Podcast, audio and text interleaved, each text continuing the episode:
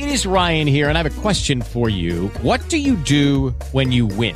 Like, are you a fist pumper? A woohooer, a hand clapper, a high fiver. I kind of like the high five, but if you want to hone in on those winning moves, check out Chumba Casino. At ChumbaCasino.com, choose from hundreds of social casino style games for your chance to redeem serious cash prizes. There are new game releases weekly, plus free daily bonuses. So don't wait. Start having the most fun ever at ChumbaCasino.com. No purchase necessary. VGW Group. Void were prohibited by law. See terms and conditions. 18 plus. Blog Talk Radio. We assembled here today are issuing a new decree to be heard in every city, in every foreign capital, and in every hall of power. From this day forward, a new vision will govern our land. From this day forward, it's going to be only America first. America first.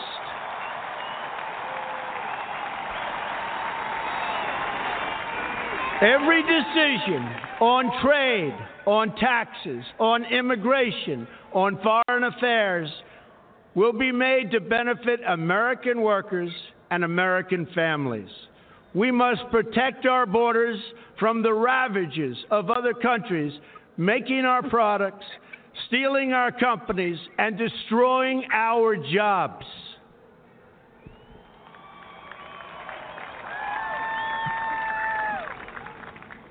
Protection will lead to great prosperity and strength.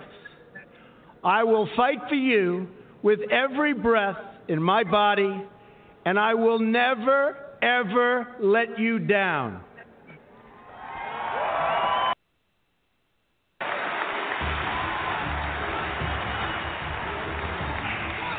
I am your voice.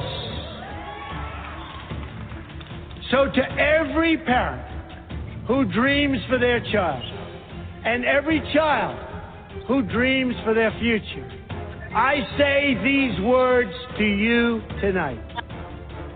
I am with you, I will fight for you, and I will win for you.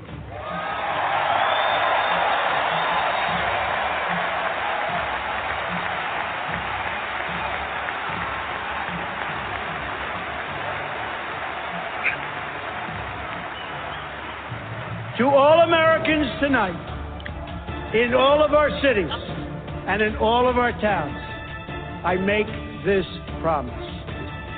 We will make America strong again. We will make America proud again. We will make America safe again.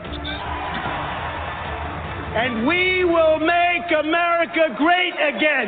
God bless you and good night. I love you.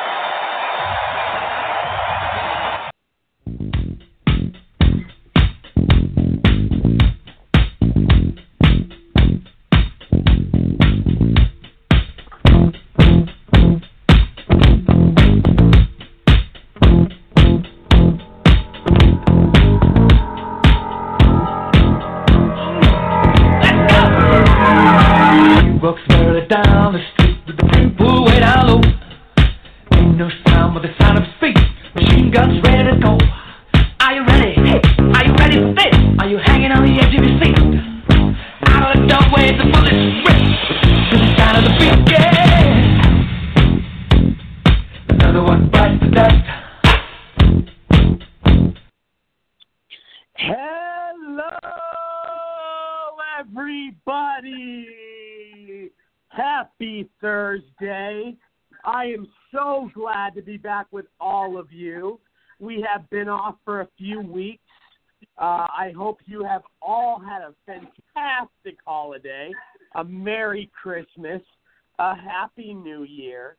I hope it's all been so tremendous and also memorable.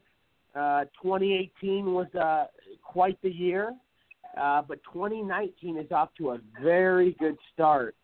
And, uh, you know, I'm very happy in the first couple days of 2019. I uh, have a lot to look forward to, and I'm sure many other people do as well. And, uh, you know, it's just, it feels really good to be back. You know, first and foremost, uh, as usual, I want to thank my audience I want to thank my sponsors.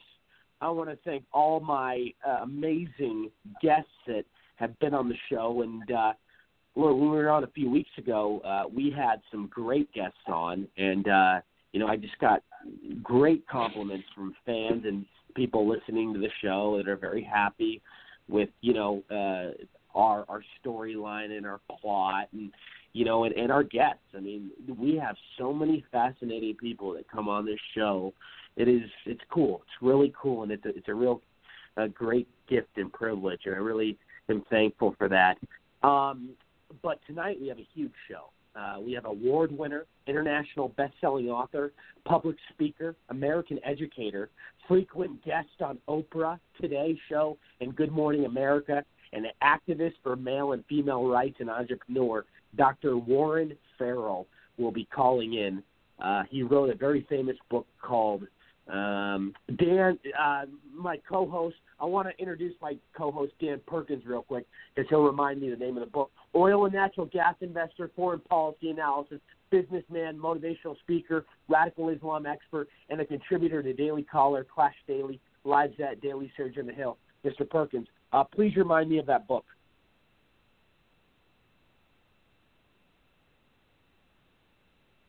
Dan? Boy, Roy, it's called the Boy Crisis. And that's that's exactly what I figured, and that's exactly what I thought it was. I just wanted to make sure. Um, and you know, we also have tonight uh, foreign policy analysis, Middle East observer, war expert, lobbyist, activist, and best-selling author Kenneth Timmerman will be calling in, um, and we're very excited to have him on. Uh, Leaders of Blacks for Trump will be calling in later in the show. Uh, right now on the line, we have our other co-host, who's always a great friend of the show and has been with us for so long, lobbyist, activist, and political strategist, Josh Hlavaty. How was your holiday, buddy? How was your New Year's? How was your Christmas? It was fantastic. Everything uh, everything went well. Good to see some family I hadn't seen in a while, and uh, you know, I just remind me how blessed I am. Absolutely, man. You know, and uh, I'll tell you, um, I, I, I want to make this point to everyone, and I think this is really important. You know, as I grow older, I realize that, and I think more and more people realize the real meaning of Christmas, which is Jesus' birthday, and you know, it it's something that you know when I'm young and when I'm you know at that age, you know, growing up, you're all excited about the presents and Santa but once you grow up, you really realize the meaning of of what it really entails. And I just, you know, I love Christmas. I've always loved Christmas. I really, you know, just the way it's all uh, the the narrative of it. I've, I've always been a huge fan. Um, but it's just, you know, as you grow older, it's just amazing how much more you learn and how much, you know, just the the way you view things are, are a slight bit different. Um, but I, I do want to get into a lot of different things tonight. Um, first and foremost, uh, let's talk about the headline, Dan and and and Josh. The shutdown continues. Trump is not going to cave. Trump is not going to, uh, you know, give in to this sort of situation. Um, and yeah, and it's it's one of those things where, you know, Dan, that either the Democrats are going to give the funding and they're going to give Trump what he's asking for, or they're they're they're not going to get anything. I mean, the, the, Trump will keep this government shut down uh, for as long as needed. And I know you're writing about this. I know you're involved with this with the media, like talking about this. Uh, but I want to know your thoughts. And uh, by the way, I, I uh, you know I wanted to mention I I hope your Christmas was well. Do you have a great Christmas and a great New Year? Absolutely. Uh, we uh, we were with our four of our grandchildren and our four children, and of course the grandchildren are in the uh, the cesspool of the seas, the uh, the kindergartens, first and second and third grades. Uh, so we both came back from the holidays with a cold, but we're just about over both of them. Nice. But it's uh, Very nice. Glad, it's hard glad you're when feeling you better. to be get my get to be my age uh, and my wife's age. It's harder and harder to deal with the young ones because we get older and we're not quite as flexible and we tire easily. So, but it's always fun to see them. Yeah, Yeah, no, absolutely. I all you know, I always love catching up with friends and family at Christmas and you know, just being off for two weeks, being off the radio for two weeks, it's just been like a huge change of pace for me. It's like I'm getting back into the rhythm. It's you know, it, it feels you know, because I've never I've never been off the radio this long. So, uh, you know, it's Mhm. definitely something uh, to adjust to for sure. But um, Yeah. but Dan, I want your thought. I want your thoughts on this border crisis. What I mean, what what do you on the government shutdown? I mean, what what do you think's going to be the ultimate, you know, end end end result of this? I mean, I can tell you right now, firsthand, Trump's not going to cave. Trump's not going to give in. Trump's not going to you know do any deal with the Democrats unless it includes border funding, wall with the wall.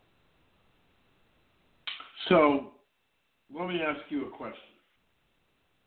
Yeah. Let me take this from a different approach. Okay. Um, he wanted five billion. Actually, wanted twenty-five billion. They, then, before the holidays, before the government shut down, he was looking for between five and six billion. How much will he concede and still claim victory?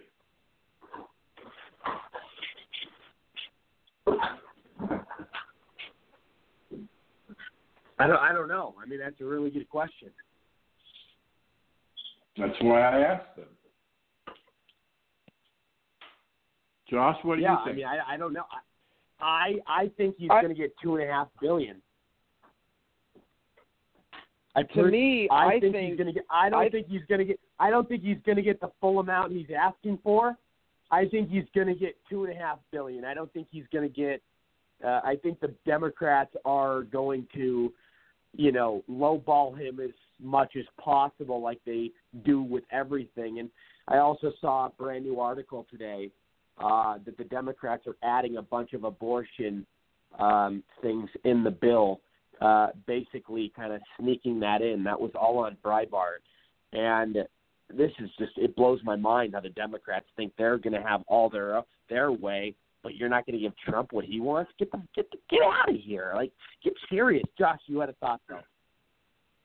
Yeah, you know, Dan, to answer your question, I honestly, where to the point of where how much he would get to still claim victory, I think if he gets anything for it, he can claim victory because they've been telling him, no, this is something that's not going to happen. We're not going to build a wall. We're not going to do all this stuff. And if he gets any amount of funding to begin building of it, I think that within itself is a victory. Um, you know, because they have to cave. Well, but let me let me let me let me throw this to both of you. Nancy Pelosi has already, before she's been elected Speaker of the House, she has already on national television at least three times driven a, a serious stake in the ground, and she said, "quote No money for the wall." So she's she said we're going to give him nothing. How does she give him two and a half million? How does she give him anything and have any credibility with her party and with her constituents if she caves and gives money to Trump?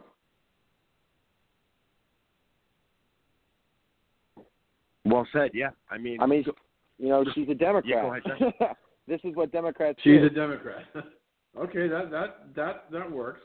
Let me let me give you let me go a different direction if I might for just a moment.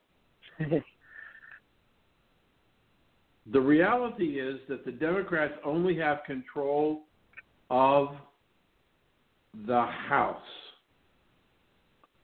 And during the term, during most of the after the first two years of the Obama presidency, when he had control of both the House and the Senate, when he lost control of the House to the Republicans and the Democrats controlled the Senate, there were 350 pieces of legislation that were passed in the House that Harry Reid never gave to a committee assignment.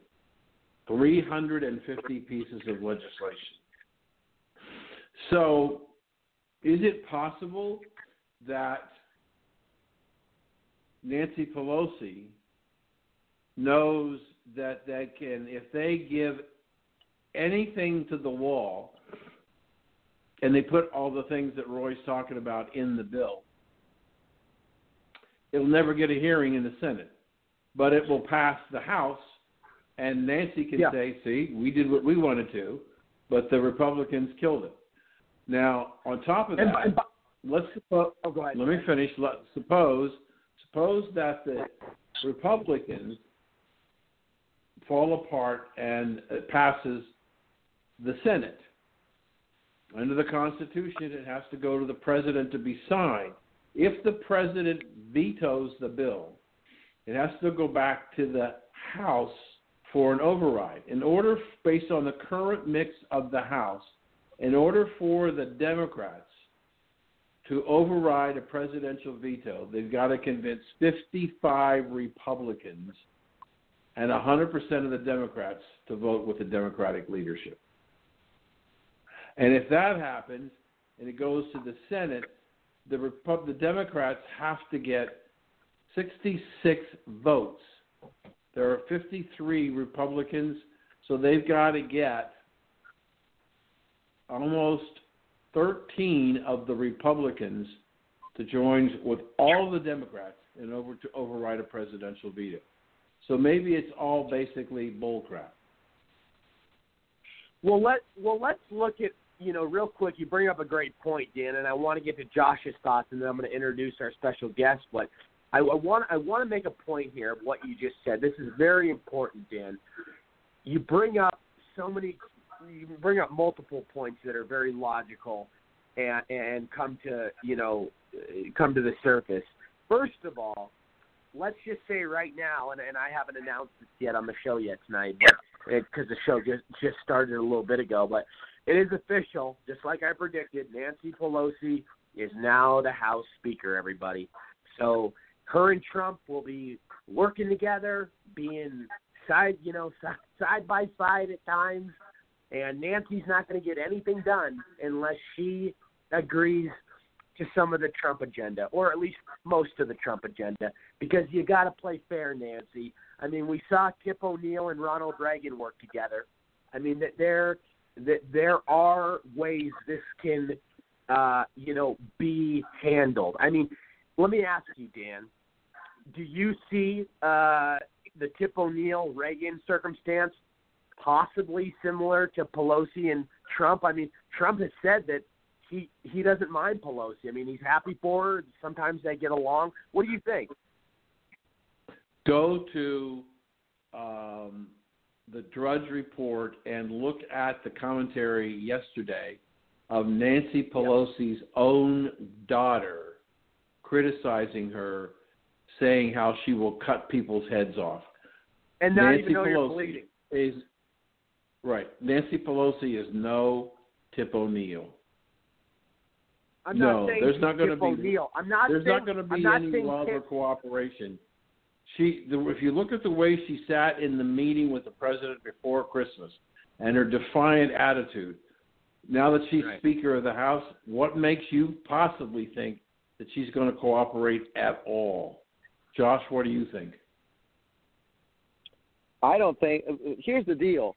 I don't think it's in any interest for them to cooperate. And Dan, I liked the what you said. Now, the only reason I would would agree with you, because I, I, I think it's interesting. I'm not exactly sold on it, but the the reason that I do think that what you said is accurate would be if the Democrats thought that there would be a better chance of whoever the challenger is in 2020 beating Trump if the government was shut down. I personally don't think that'll affect his quote unquote draft stock, but if they think it will, I think the government's going to be shut down a while. And I mean, and I think they would go about it the way that you just discussed. They'd have to make it look like the Democrats did what they were supposed to, and that the Republicans screwed it up. Yeah, uh, and I would, I understand what you're saying. I would say, and I know Roy needs to get to his next guest, but I, I would just say that that I really believe that the um, that the Democrats are going to come out swinging and doing all kinds of committees and subpoenas and everything else, and that they're they're going to spend the next year doing nothing Yep. to advance the, Yep. the agenda of the American All they're people. going to be trying to do is throwing out like like for instance, let let me give you an example, Dan. I know exactly where you're going with this. Example today, a guy named uh, last name Sherman out of California, his first day on the job, articles of impeachment for Trump. I mean, this is what they're going to do for the next two years in the House. They're not going to get anything done for their Democratic supporters, but unfortunately, a lot of their Democratic supporters are delusional and think Trump's going to get impeached. So you have, I guess, you have a mixture. But you know, it's it's such a shame because you know the fact that that's their main narrative and agenda, and they know it's a a pipe dream. It, it's just sad. The biggest risk to the Democratic Party is that eventually Robert Mueller reports nothing. And when would you think that's going to be? When do you think he's finally going to come out with that report? When do you think he's going to show us? I mean, he's too embarrassed. Even Rudy Giuliani is saying, "Put up or shut up, Mueller.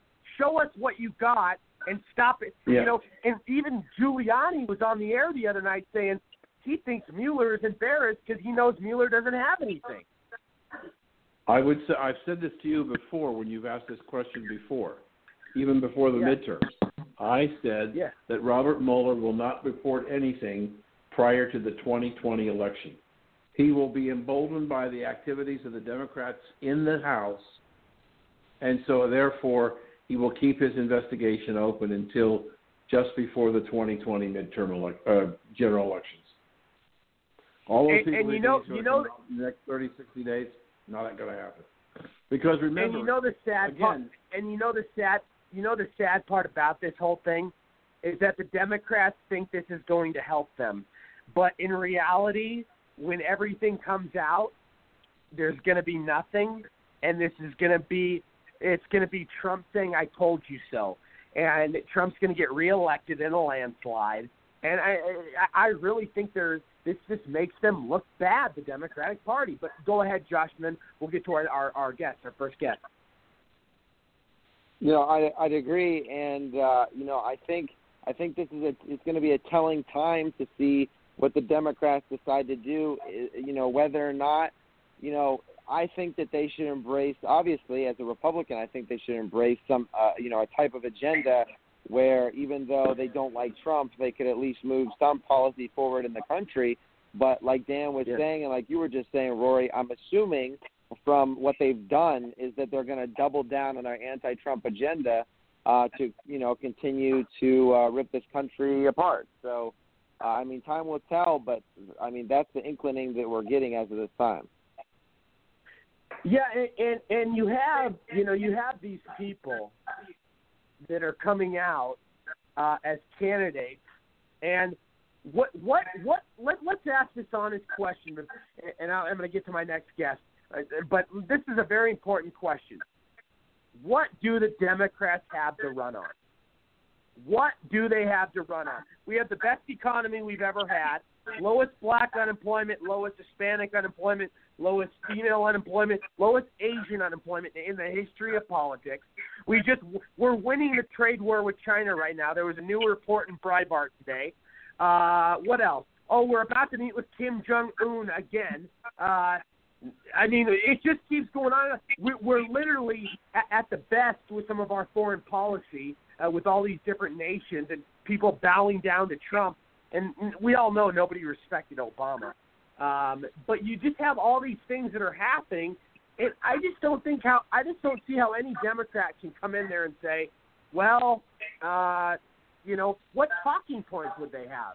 I just I just don't see it. I just I think Trump has this in the bag. I mean, eh, what what are they going to play? Play the victim? Are they going to play the socialism role? Are they going to come out and play the whole Bernie thing? That thing that doesn't work. That's right. You know, it's just I, I just I, I don't know. I mean, I you know they they seem so confident uh, confident about 2020, the Democrats, that they're going to beat Trump or impeach him before 2020, and they just sound so delusional. It it's crazy to me. It just blows my mind. Um, I do I do want to welcome our, our very first guest and uh, very very popular guy, uh, award award winner, international best selling author, public speaker, American educator, frequent frequent guest on Oprah, The Today Show, and Good Morning America in the past. Activist for male and female rights and entre- Dr. Warren Farrell. How are you, sir? Dr. Warren Farrell, are you there? Dr. Farrell? Hello? Oh, oh, Kenneth Tinner, Kenneth Timmerman. Are you on the line? Uh, I'm here, yes. Ken, Kenneth, Kenneth, I, I forgot. Warren Farrell's coming on in the second hour. Let hold on, hold on. Foreign policy analysis, Middle East observer, war expert, lobbyist, activist, and best-selling author Kenneth Timmerman is on the line. How are you, my friend? Uh, I'm doing very well, thank you. Well, it's good to have you on. Sorry, I got mixed up with the guests, um, but it is an honor to have you here. Um, you've been on before. It's been a while. It's been since the summer. Uh, first and foremost, I do want to, you know, in case the audience, we have so many new audience members, and we have people listening in 19 different countries, and uh, you know, thousands of people that listen live. So for people that don't know, um, give your background, give your resume. You know, um, you know, tell everybody, you know, what you're up to, what you've done in the past. You've written many books. Uh, you've been a, a very uh, strong observer of the Middle East. You've been a very good war expert. Uh, you gave different advising information to the various, uh, you know, uh, politicians. I mean, I know you've done so much.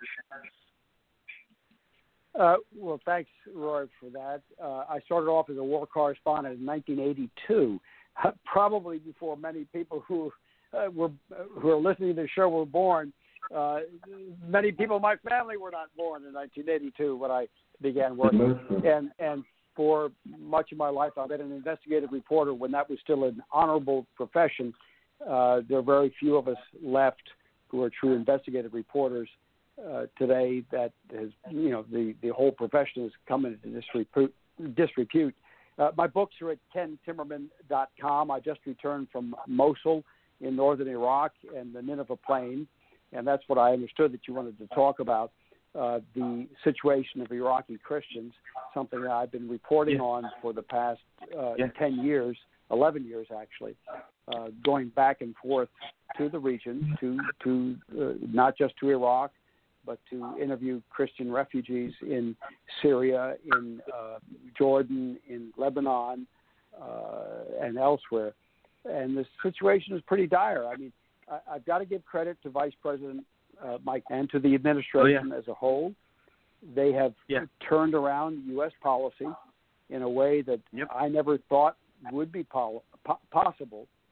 And Yeah. uh, this is something that's very good. They, they, uh, Mike Pence a year ago in October of 2017 announced Yeah. that the administration, Trump administration was going to ensure that U.S. aid money, and we spend a lot of money in Iraq.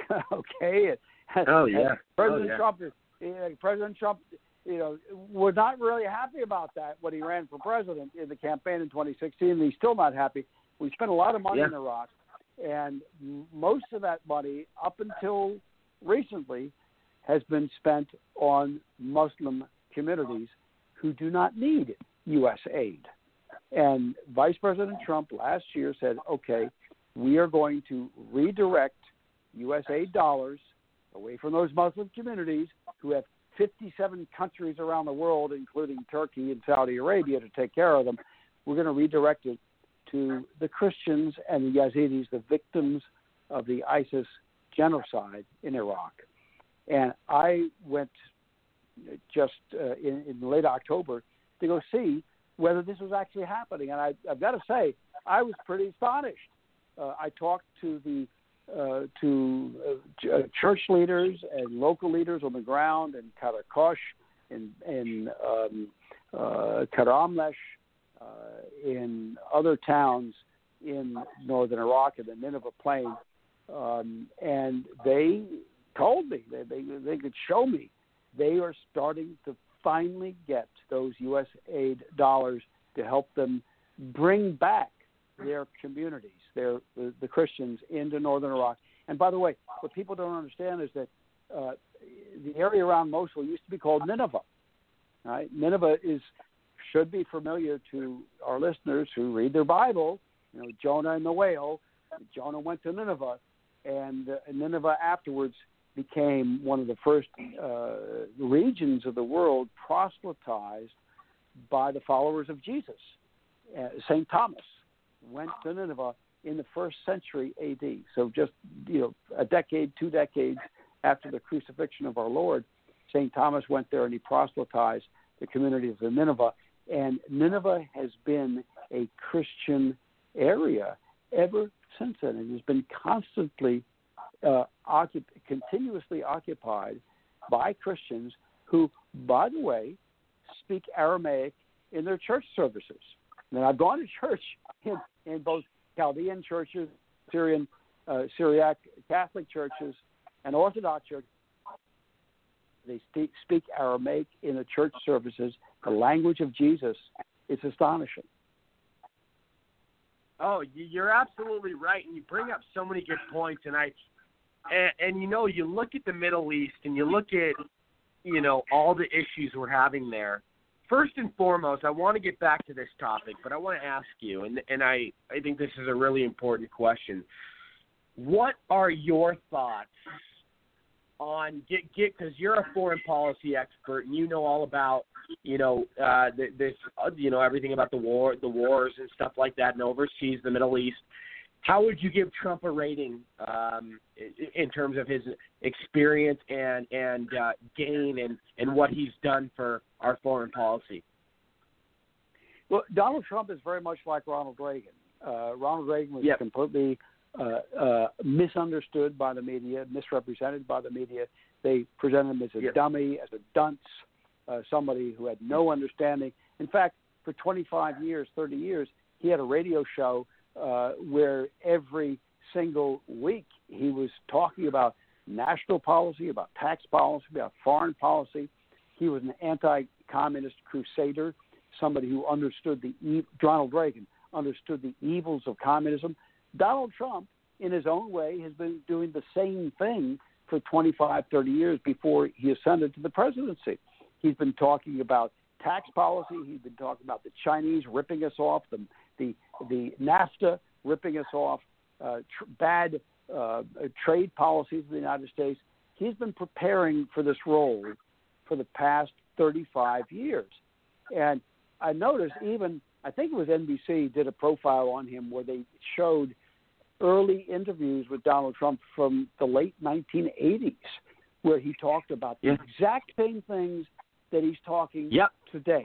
So I think you know Trump is uh, you know we his foreign policy views, his Make America First views, were out there well before the 2016 election. People knew what they were getting into. They knew who he was.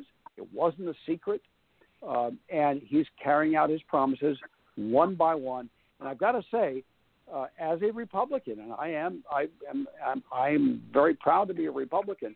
It's a thrill Yes. to see a United States president who president who is a Republican carrying out his promises every single day, every single day. Exactly, and and I'm so glad, Ken, you have this enthusiasm like I do, because every single day I've said to everybody on this show since day one, and I make a lot of videos and I do different, t- my, uh, I do my TV show as well, but I say every single day Trump is delivering a new promise to us.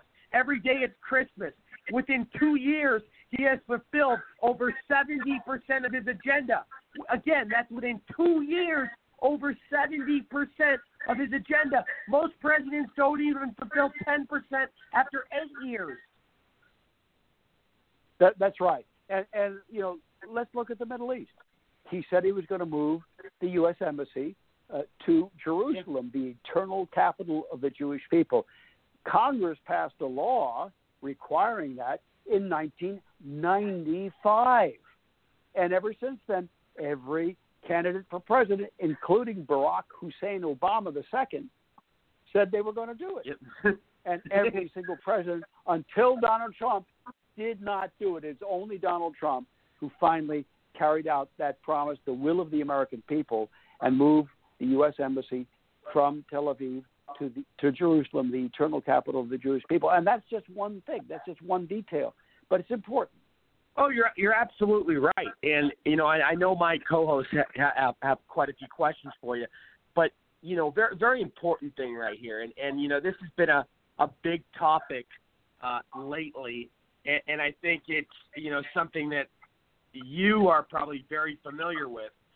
What are your thoughts and your true thoughts of Trump withdrawing from Syria? Uh, you know, getting the troops out of there. What what do you think about that? All all your experience in the war, all your experience with this research and all this stuff. What are your true thoughts? Well, okay. So it, when he announced it, I think he made a mistake in the way that he announced withdrawal from Syria because he said just peremptorily, "We're getting out of Syria," without any preparation. And I think that Yeah. was a mistake. And I think since Yeah. then you've seen him fill in the gaps, fill in the background, so we could all understand where this was coming from. And he promised to get out of Syria from the get go in 2016 when he was a candidate. He said, Why do we need to be in Syria? What's this all about? Russia should be in Syria fighting ISIS. Turkey should be there fighting ISIS. Others should be fighting ISIS, not us. And and nevertheless, once he was elected, he understood that okay, they're not going to fight ISIS the way that we can, so we need to have a military presence in Syria to coordinate U.S. military assets and intelligence assets, which we did for two years. Now, ISIS has been effectively beaten. They no longer have a territorial presence in either Iraq or Syria. Yes, there are still ISIS sympathizers. People have floated the number of is 20 to 30,000 in Syria and Iraq. They are not organized on the ground. They do not own territory the way that they have in the past. So we have accomplished, President Trump has accomplished that first mission of smashing ISIS as a territorial caliphate. And that was the only reason that justified us having a military presence in Syria. Now, he's talking about redeploying, bringing troops home, but also making sure that we have the forces necessary in neighboring Iraq. And, and make sure our listeners understood this, understand this. Uh, Syria and Iraq are neighbors. It's kind of like uh, Maryland and Virginia. So he's pulling the troops out of Virginia and redeploying them across the Potomac into Maryland. there are going to be troops in Maryland still able to deal with whatever may occur uh, next door in Syria. So that's what's happening. My big concern, and, and the president has made it very clear that he's aware of this. Uh, he didn't at first, but he's made it since then. My big concern was that we were going to allow Iran to have free reign inside of Syria. And the president, President Trump, has made very clear that is not going to happen. We will not allow Iran to use Syria as a stepping stone to attack Israel. We, the United States, will not allow Iran to establish the land bridge from Tehran to northern Lebanon, which has been their big, big strategic goal. They proclaimed it with great uh, fanfare last December, and the president said that's not going to happen. It doesn't matter whether we have 2,000 troops in Syria or zero troops in Syria. We're not going to let that happen. So that makes me feel very comfortable and makes me understand that this president truly gets it. Uh, and and by the way, his Secretary of Defense did not get it. Mattis did not get it. Mattis is an old um, old school guy. Let's have troops everywhere. Uh, let's deploy all over the world. Uh, let's have liaison relationships with different armed forces. President Trump is going back to George Washington. Let us reduce our foreign entanglements. Right. And let, let let me play the quick clip, and then I want to get uh, Dan and Josh's thoughts. But I want to play the quick clip about Trump talking about Mattis. Uh, one four. In Afghanistan, uh, you have one ISIS in Syria, but in Afghanistan, Taliban is gaining ground. And you mentioned India about it. What role do you want India to play? Well, I think India should be involved in Afghanistan. I, I mean, I'll give you an example. You, can talk about our generals. I gave our generals all the money they wanted. They didn't do such a great job in Afghanistan. They've been fighting in Afghanistan for 19 years. General Mattis thanked me profusely for getting him $700 billion. He couldn't believe it. General Mattis thanked me even more the following year when I got him $716 billion. He couldn't believe it because our military was depleted. Now we're rebuilding our military. We're getting, in fact, Pat was very responsible for a lot of the orders for the new F 35 fighter jets and F 18s and all of the things we're doing, including ships and missiles and everything. But General Mattis was so thrilled. Well, what's he done for me? How has he done in Afghanistan? Not too good. Not too good. I'm not happy with what he's done in Afghanistan, and I shouldn't be happy.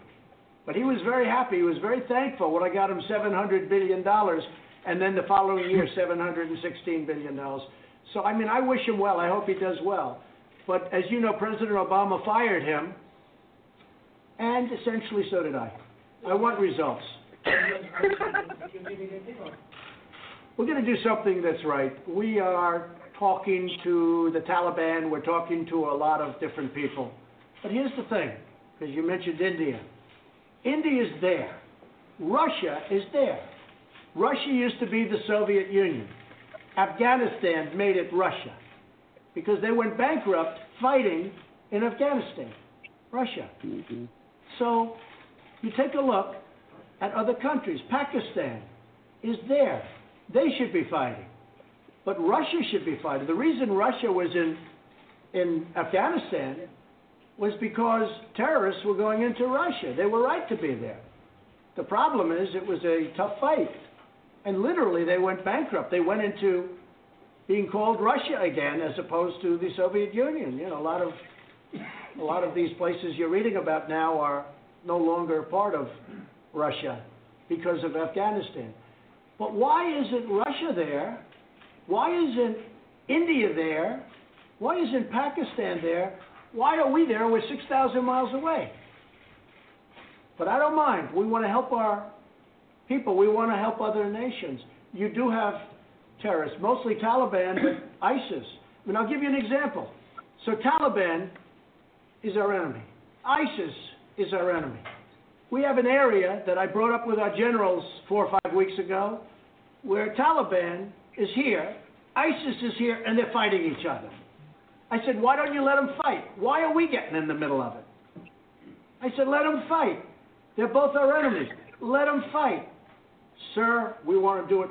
They go in and, and they end up fighting both of them. It's the craziest thing I've ever seen. I think I would have been a good general, but who knows?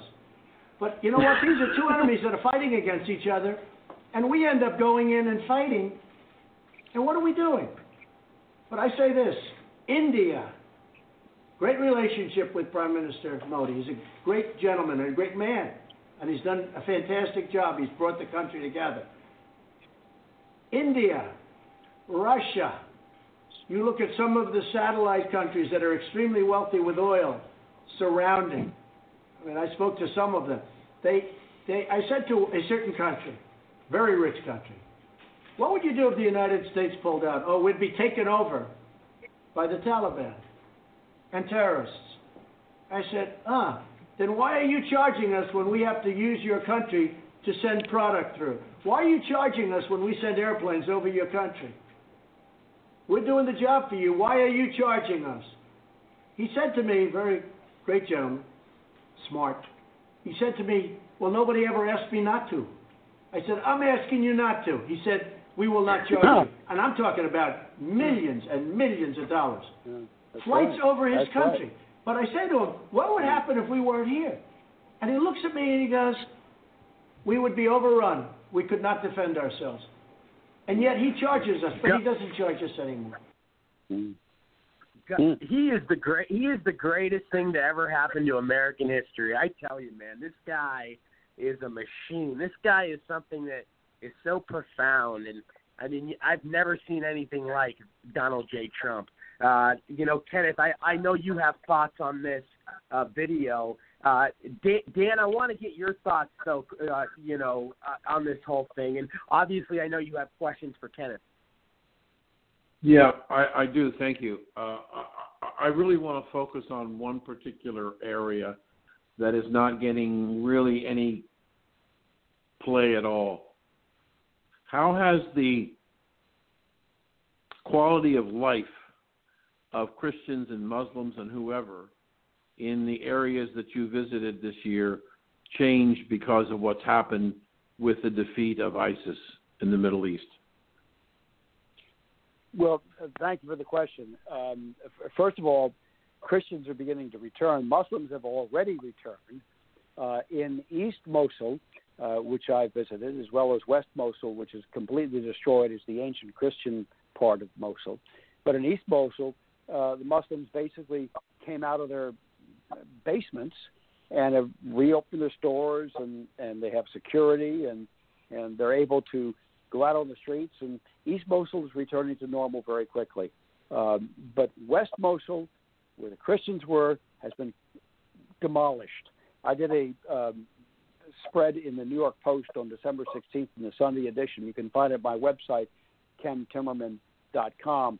And there's a photo there taken from the what's left of the the upper story of a fifth century Christian church in West Mosul, and you it's a panorama panorama photo uh, that I took, and it's just devastation. You know, stones upon stones. There are no buildings left. It's just stones upon stones. Um, so it's a real challenge for Christians to return. In the Nineveh Plain, which is just outside of Mosul, it's kind of like the suburbs of New York, if you wish. It's uh, uh, you know like Ridgewood, New Jersey, or or Westchester, New York. Uh, it's it's closer than that even. Uh, the Nineveh Plain is different. Uh, there, the uh, it was not an inner city; it was more suburban, with with an urban center. There, the the Christians, and these are Christian towns, Bartella and Karamlesh and and Bagdada or Karakosh. Here, Christians are returning. Roughly 50 percent who were there before the ISIS takeover in 2014 have come back already.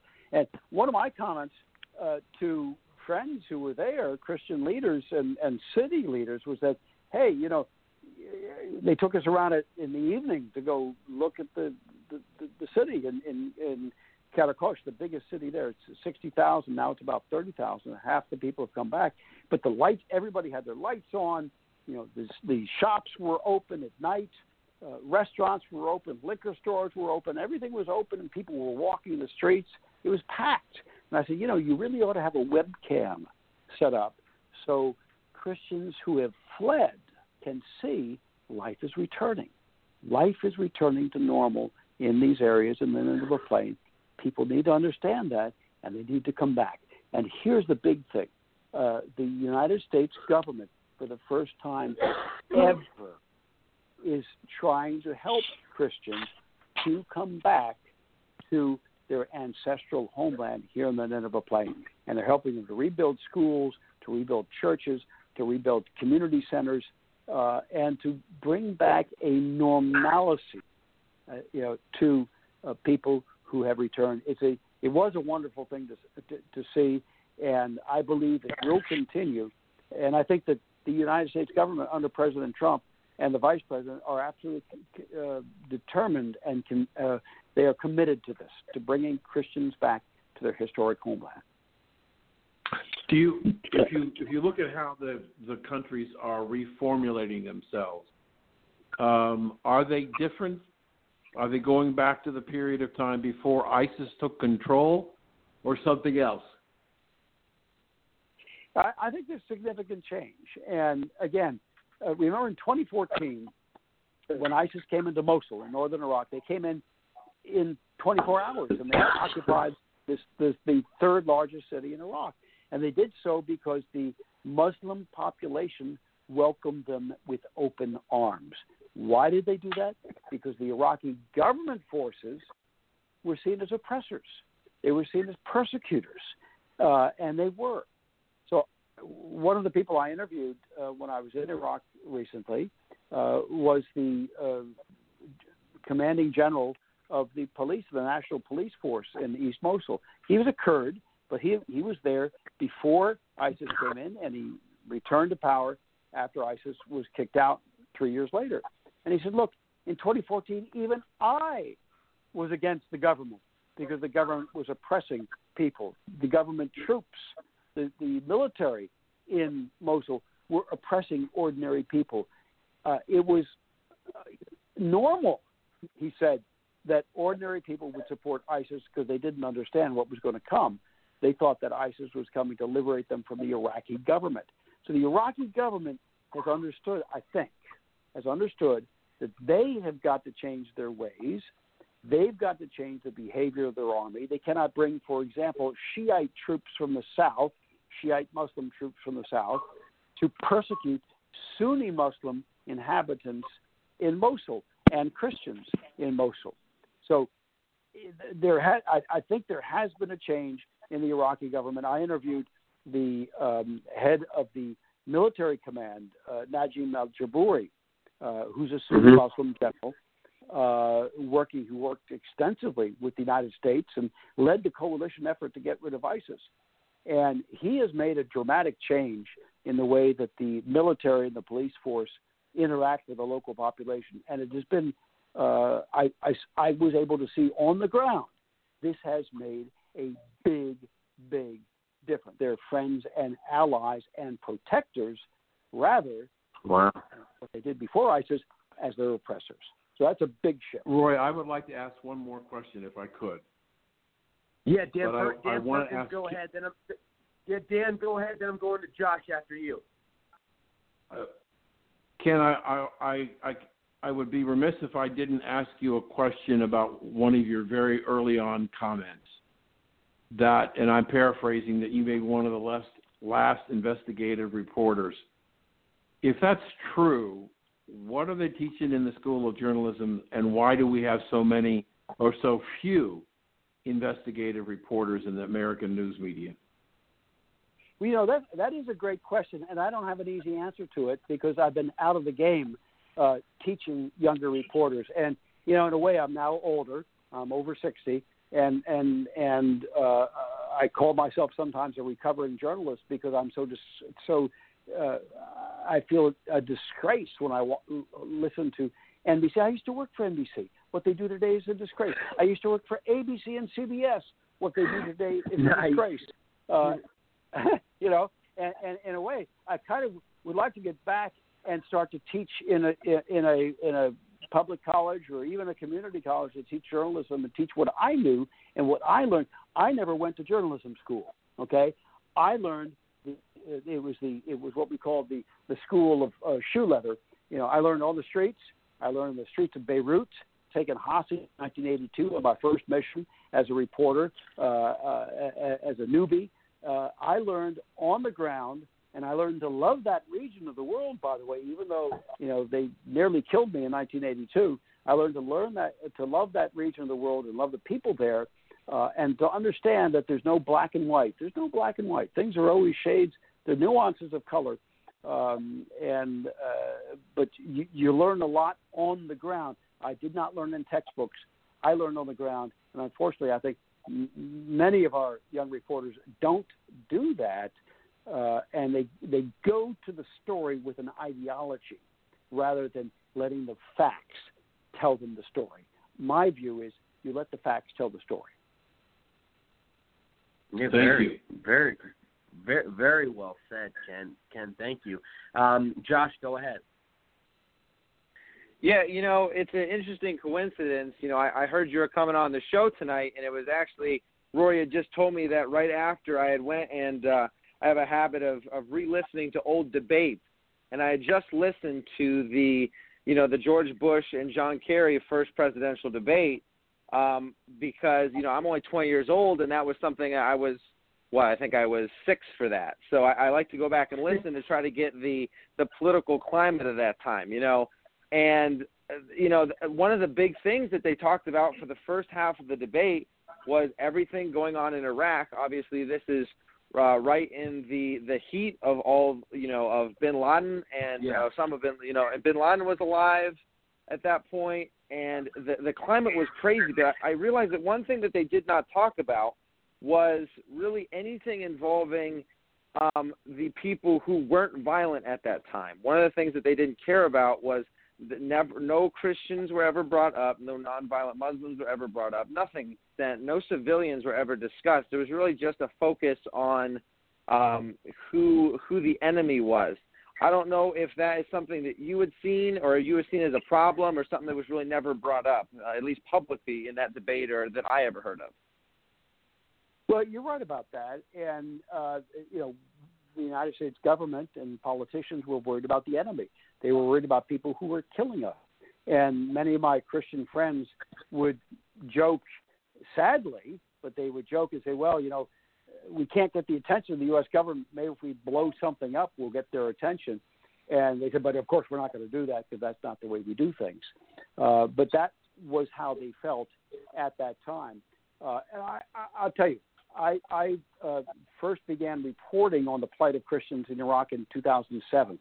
Uh, went on a number of mission trips uh, with Christian Solidarity, Solidarity International, uh, the Religious Freedom Coalition in the U.S., uh, and others. And uh, after two or three of these trips, uh, we came back to Washington and went to meet the then Undersecretary of State for Human Rights and well, Persecution at the time, who happened to be a friend of mine, Ellen Sauerbrey, who'd been a candidate for governor in Maryland. We believe had won the the election in 1994, and and I said to Ellen, I said, look, here's what we found: the U.S. number one, the U.S. government is not helping these people. Their church, Christian churches, are being blown up. The U.S. is not doing anything about it. We're not investigating the Muslims because they're obviously jihadi groups.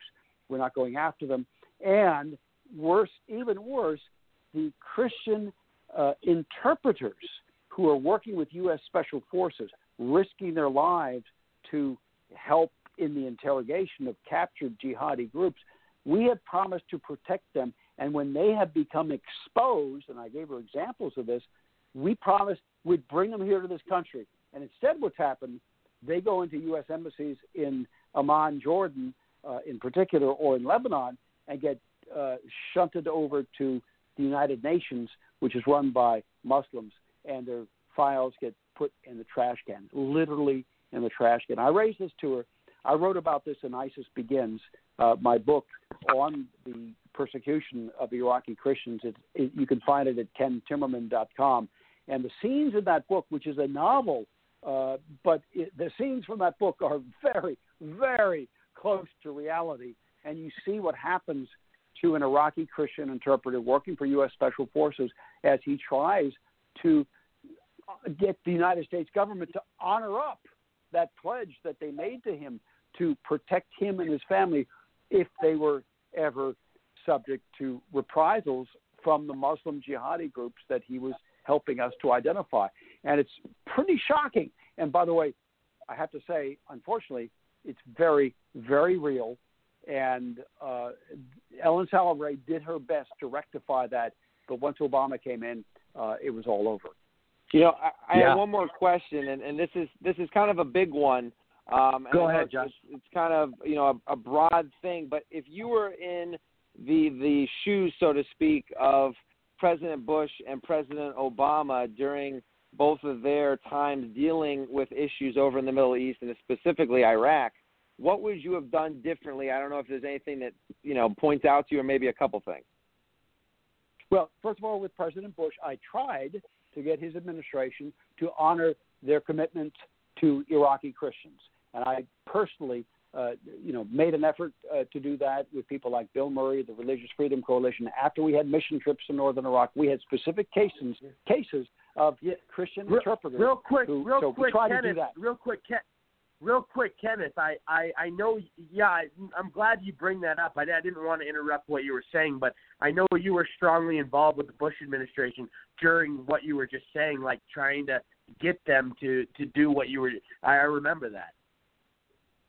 With Obama, thank you, I appreciate that. With Obama, it's pretty simple. Obama never should have pulled us out of Iraq uh, in 2011. That was an absolute catastrophe, uh, and he did it because he could not negotiate a status of forces agreement with the Iraqi government. He never insisted on it. In other words, an agreement that would have protected U.S. troops in Iraq from prosecution for war crimes or alleged war crimes or stuff like that.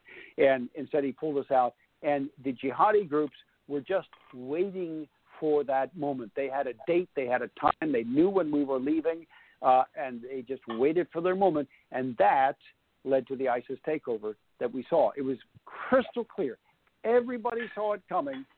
except for Obama, who called them the JV team. Do you do you and I, I want to let Josh uh, you know comment, but do you think that Bush could have prevented a lot of what happened in Iraq and in the Middle East? Do you think he could have just done certain things differently that would have led us on more of a promising road than in in a you know kind of a messy situation? Well, the, the problem that George W. Bush had was that he trusted the people that he hired, and uh, he was at the. That's number one, and number two, he was misled by some of the people that he did not personally hire, but who were in the permanent administration. He was the first victim of the shadow government, or what we now call the deep state. I wrote a book about this in 2007 um, uh, about the the effort to sabotage uh, George W. Bush and the war in Iraq. It was called Shadow Warriors, and it detailed how the people in the CIA and the State Department uh, went against the the stated administration policy in Iraq, which was we will go in, defeat Saddam Hussein, defeat his army, and then turn the country over to Iraqis. That was the policy. It was the policy not just of the Bush administration, it had been the policy of the Clinton administration. It was uh, actually uh, put out in an act of Congress, the Iraq Liberation Act in 1997. Uh, and the State Department the CIA hated it ever since the act of Congress in 1997, and they were determined to overthrow this. And so once Bush selected Jerry Bremer as the person who was going to go in and run the coalition uh, authority after the liberation of Iraq, Bremer arrives in Iraq in May. Three days later, he had never been to Iraq, never been to the Middle East. He was a State Department hand, right? He was part of the deep state. He overturned the policy of the Bush administration without ever consulting the president or everybody anybody else with three decrees. Number one, he dissolved the Iraqi army of 400,000 men strong. These were guys with guns sitting at home waiting for orders and waiting for a paycheck. He said, "No, no, uh, forget it. You're out of here. No paychecks. Oh, but we're not going to take your guns away." Number two, uh, he uh, dissolved uh, the Ba'ath Party all the way down to the level of school teachers. Now, the Ba'ath Party was Saddam Hussein's party. They were the oppressors. Let's not mistake this. They were the oppressors. But he went down five levels, as I say, down to the level of local school teachers, which is a dreadful mistake. Made enemies there, too. And the third mistake, all of these were on the same day. It was decree number one, number two, number three. The third mistake was that he fired the Iraqi governing council, the people that we had been cultivating for a decade to take over. So he fired the local Iraqis that we were supposed to hand government over to, and he declared an occupation. And then two weeks later, Jerry Bremer, this brainchild, you know, one of the geniuses of the State Department, the same geniuses who t- today are criticizing President Trump for pulling out of Syria, this genius couldn't understand that there was an insurrection in Iraq against us. I mean, that's President Bush fought that. President Trump is fighting that today. Now we call it the deep state.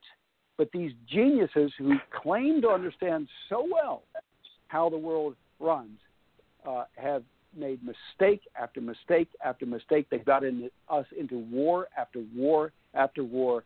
And God bless Donald Trump for being the dummy who's kicked them all out, who's kicked out the Jim Mattises and the rest of them, and who's been the dummy who understands, oh, gee, you know, the emperor's got no clothes on. You know, he's a kid who says the emperor's got no clothes on. Uh, let's just get out of this war, which wasn't ours to begin with. Yeah, well, very, very well, very well said. And and I know I have, um, I know I want to let you uh, respond, Josh. And I know I have some other people on the line that I want to get to. Um, but go ahead, Josh. Yeah, you know, this is kind of a selfish question, but it's kind of a follow up on my, you know, uh, de- debate question. You know, one of the things that uh, former Senator Kerry at that time, as the Democrat nominee, kept bringing up in in that debate in 2004 was Saddam Hussein, um, and you know how he was saying that Say George again? Bush had basically yes, made they him find the card at dinner. Correct. Had basically he had Apparently made him a, had made him an had made him an enemy that That's they didn't need to make. I was curious what you thought about that. Well, uh, Oh, there's oh. some truth. th- There is some truth to that, and uh, it, it's something. may- that the she may have run into a problem or something in the process. Yeah, this is something the French were saying at the time. Sorry, and we, I we, had many sorry, I had to mute. I had to mute some people on the line. I think there was other people talking in the background. People got distracted. Okay, so so uh, Josh was asking about Saddam Hussein and and whether we had created him, and the French were arguing arguing that. The French also argued that Saddam was the best bulwark against the Iranians, and on that score they were right. Um, but look, Saddam Hussein was a dictator. Saddam Hussein massacred 200,000, 300,000 of his own people. He was a massive human rights violator. I mean, on a huge scale. Uh, not like the Shah of Iran that Jimmy Carter and his geniuses thought that we should get rid of because he was a human rights violator. There were uh, the Shah of Iran probably, and I've seen the figures on this. He executed. Uh, he executed uh, in quotes. Uh, there were there were deaths by para, you know, paramilitary squads and the intelligence services of perhaps 350 people over 35 years. Over 35 years, 350 over 35 years. When the mullahs took over, they they killed 3,500 people in the first day. First day that they took over, they've killed hundred thousands, hundreds of thousands since. Saddam Hussein was no better. He's killed hundreds of thousands of his own people, a serial human rights violator. Plus, he had weapons of mass destruction. Uh, if he dismantled certain of those weapons, he maintained the stockpiles to recreate them, and that was was ascertained by all of our investigations after the war. There was no reason for us to continue with Saddam Hussein in power, especially after 9/11. I, I defy any Democrat who is honest to say that they would not have made the same decision. Uh, Hillary Clinton, by the way, voted to go to war against Saddam Hussein in 2002. I defy any Democrat who's honest to say, with the same intelligence that George W. Bush had, they would not have made the same decision after 9 11. You could not allow a dictator with ties to terrorists and known weapons of mass destruction programs to continue in power after 9 11. Hey Ken, I'm gonna throw a, I'm gonna throw a curveball curveball at you real quick question. Let me ask you something real quick, and and this is I think very important, and I think all the audience wants to hear this one. Donald Trump has said, and this is I'm not I'm not just this, this is proven. He did not believe in the Iraq War. He did not believe in the Afghan War. He did not believe Saddam Hussein had weapons of mass destruction.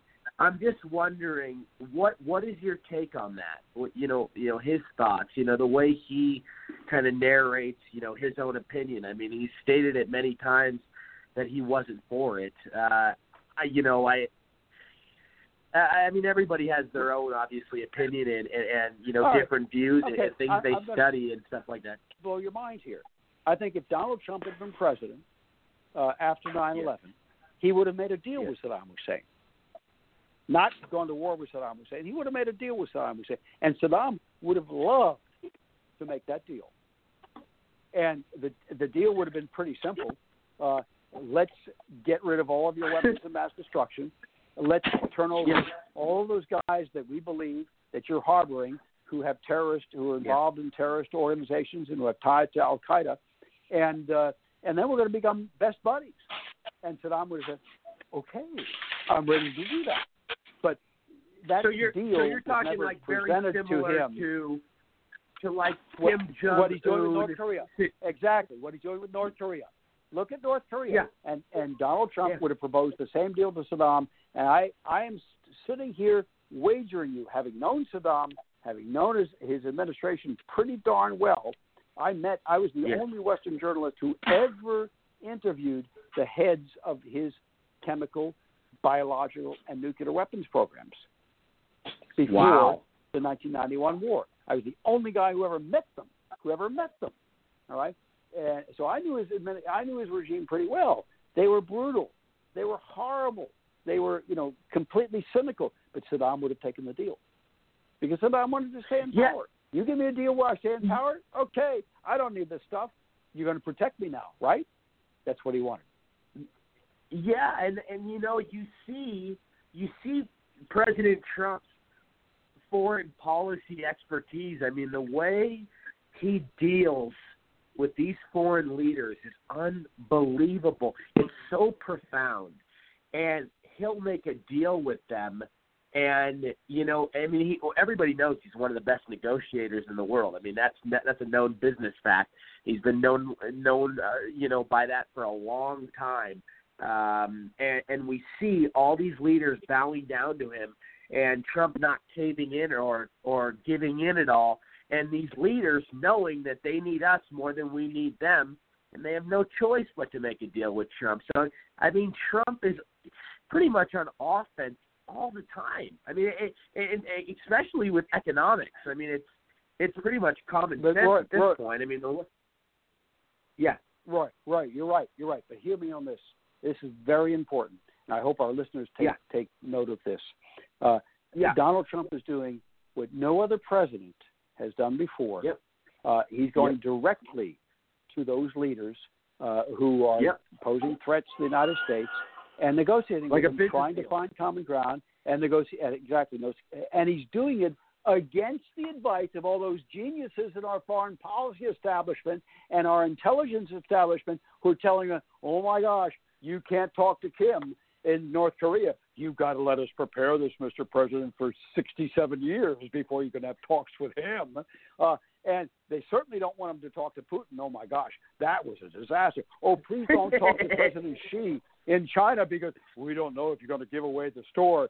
And if you go to Saddam Hussein, if he had been in power at that time, they would have said exactly the same thing. They would have said exactly the same thing.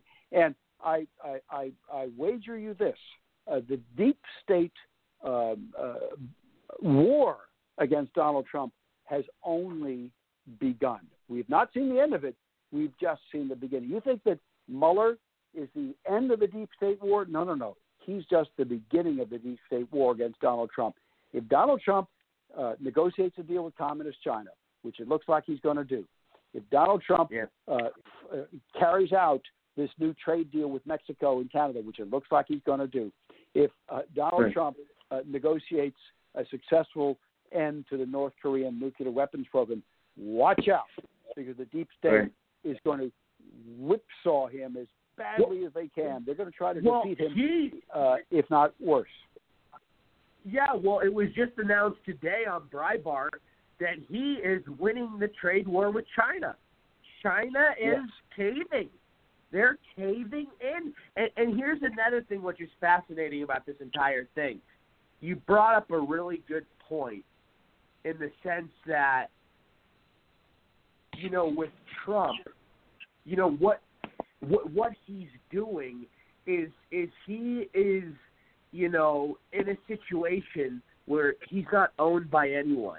I feel like a lot of times these past politicians, and it's on both sides, of course, and that have only done stuff with these various countries for, you know, perks, for benefits. And if these countries turn them down, they would talk badly about these countries. Is that somewhat of a fair assumption? Well, I think I think so. I mean, I'm still waiting to see what the Iranians uh, offered to John Kerry. I call him Jean-François Kerry, and uh, Barack Hussein Obama the second for that Hussein Iran. Osama. Because, yeah, they must have offered them something very, very big because the giveaway of U.S. security and of our national interest was so extraordinary. I've never seen anything like it in my lifetime, and I've been around for a little while. Yep. Yeah, I mean, it, yeah, it, blow, it blows my mind. Um, I, I do. I, we will introduce our next guest here shortly. Um, very exciting guest. But Ken, I do want you to stay on the line for a second. I know. Uh, do we have? Uh, we have a New York area code. It, it, Mike Peters. Yes, that's me. How are you? How are you, man? You've I called into the show uh, before. You're a military guy. uh, Thank you for your service. You probably have some questions. Oh, well, no, no, no. I work for them. I'm one of those evil government contractors, but um, I'm one of the good evil contractors. I'm not one of the KBR types. We're mom and pop, so we take we take good care of our troops. Uh, but I mean, I agree. But um, as you know, my my main focus is World War II. That's a little bit more than a history buff. But I mean, I agree with everything everything your your your guest was saying, and outstanding to hear it. I mean, there are a lot of things that I brought up before, even to to some of our guys and officers when they were first deployed, when they first went over there. And I said, you know, why doesn't the Army learn from history? I mean, instead of just releasing all of these soldiers, not paying them and leaving them armed, and, and the same with the police and everything else, and leaving complete chaos in the streets, and then standing back and saying, well, they're looting museums. It's not our responsibility. We're military. I said, you know, at the end of World War II, what we did was we had every town turn out, identified people, and gave them IDs. And there were military style IDs that were given to everybody in the country was identified. You had to bring paperwork with you to prove, I don't care whether it was a water bill or something to prove that you lived, what address you lived at, who you were, where you were from. And then what would happen is five months later, if they caught you driving in Munich at three in the morning and you showed your ID, they said, wait a minute, your ID says you're from Bavaria. What are you doing? Or, or you're from Hamburg. What are you doing over here at this hour in the morning? It would have been easier for identifying some of these insurgents and really locking the place down, but they don't learn from history. They forget the mistakes. They should have never just cut the military loose. They should have kept them on. Same thing we did in, in Germany at the end of World War II. I've got German police ID books that were not still had the Nazi insignia all over them, and that were used in, towards the end of 1946. But they kept them in place and kept the order in place and kept the machine running. There was denazification, absolutely, and they could have handled it like that instead of the way they did. We didn't. We don't learn from history. We have to keep learning and, and doing it again and making the same mistakes, and it's frustrating, you know, for a historian to look back at it going, you know, what are they doing? Why? But it, a lot could have been avoid, avoided. And another thing that I'm dead against, it, it, the hair stands up on my neck when I hear everybody say weapons of mass destruction, weapons of mass destruction. I've got soldiers that I know, people that we fed because we're in food service, and guys right now that are suffering because of it. Yes, they found a chemical factory and they found bunkers full of the stuff up by Balad, where New York was deployed, and the New York Times admitted it, and they wrote articles about it. And they, the guys Right. told me they they said we opened up the bunkers and the stuff was leaking. And Army security came. They said they took all of our phones. They erased pictures. They didn't want any pictures or anything because the the the shells and everything they found in those bunkers were coming from Italy, France, Germany. They couldn't expose that because it would have embarrassed our partners. So Bush had to keep his mouth shut because it would have embarrassed our partners. In the meantime, now we've got guys dying from being exposed to this crap. But the public doesn't know about it, and they keep saying he didn't have anything. This guy there was nothing. Yeah, there was stuff there. 20 Yeah. seven So years. it's frustrating. It's frustrating Oh, to hear. God. So no, very very interesting. Uh, great guest that you have on, and and and very interesting to hear his side of it. it, it really good. And Ken, um, you want to Ken, you I- want to respond to that, and then I'm going to go to John Yeah, and then Dan, uh, and then yeah. I'll introduce our next guest. Yeah. Uh, okay. Quickly, thank you so much for that comment, and that is so true. I heard that from people on the ground who had were, had seen those bunkers, and I had heard that for years and years before that uh, from U.S. military people who were victims of, of what they called Persian Gulf War illness.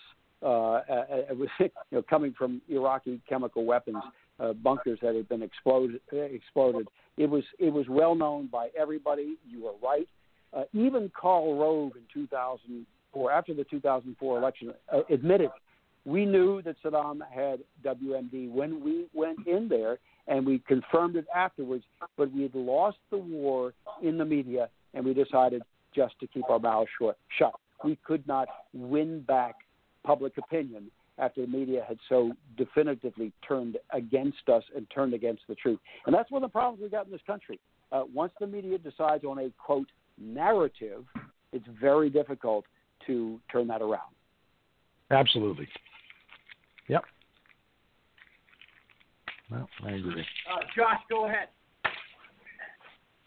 Yeah, boy, that you know, it's very interesting the level of things that you know. Recently, we find out about things that have been that have been covered up. You know, everything everything's very much. It seems like things from the deep state are coming up, and the longer that we continue to go down this trail of not trusting things as we did before, it seems that we find different situations like the one that just is just mentioned that no one's ever heard of but unlocks huge pieces of the puzzle and the picture starts to come through and actually make sense and you know it begins to make us think of what other pieces we're missing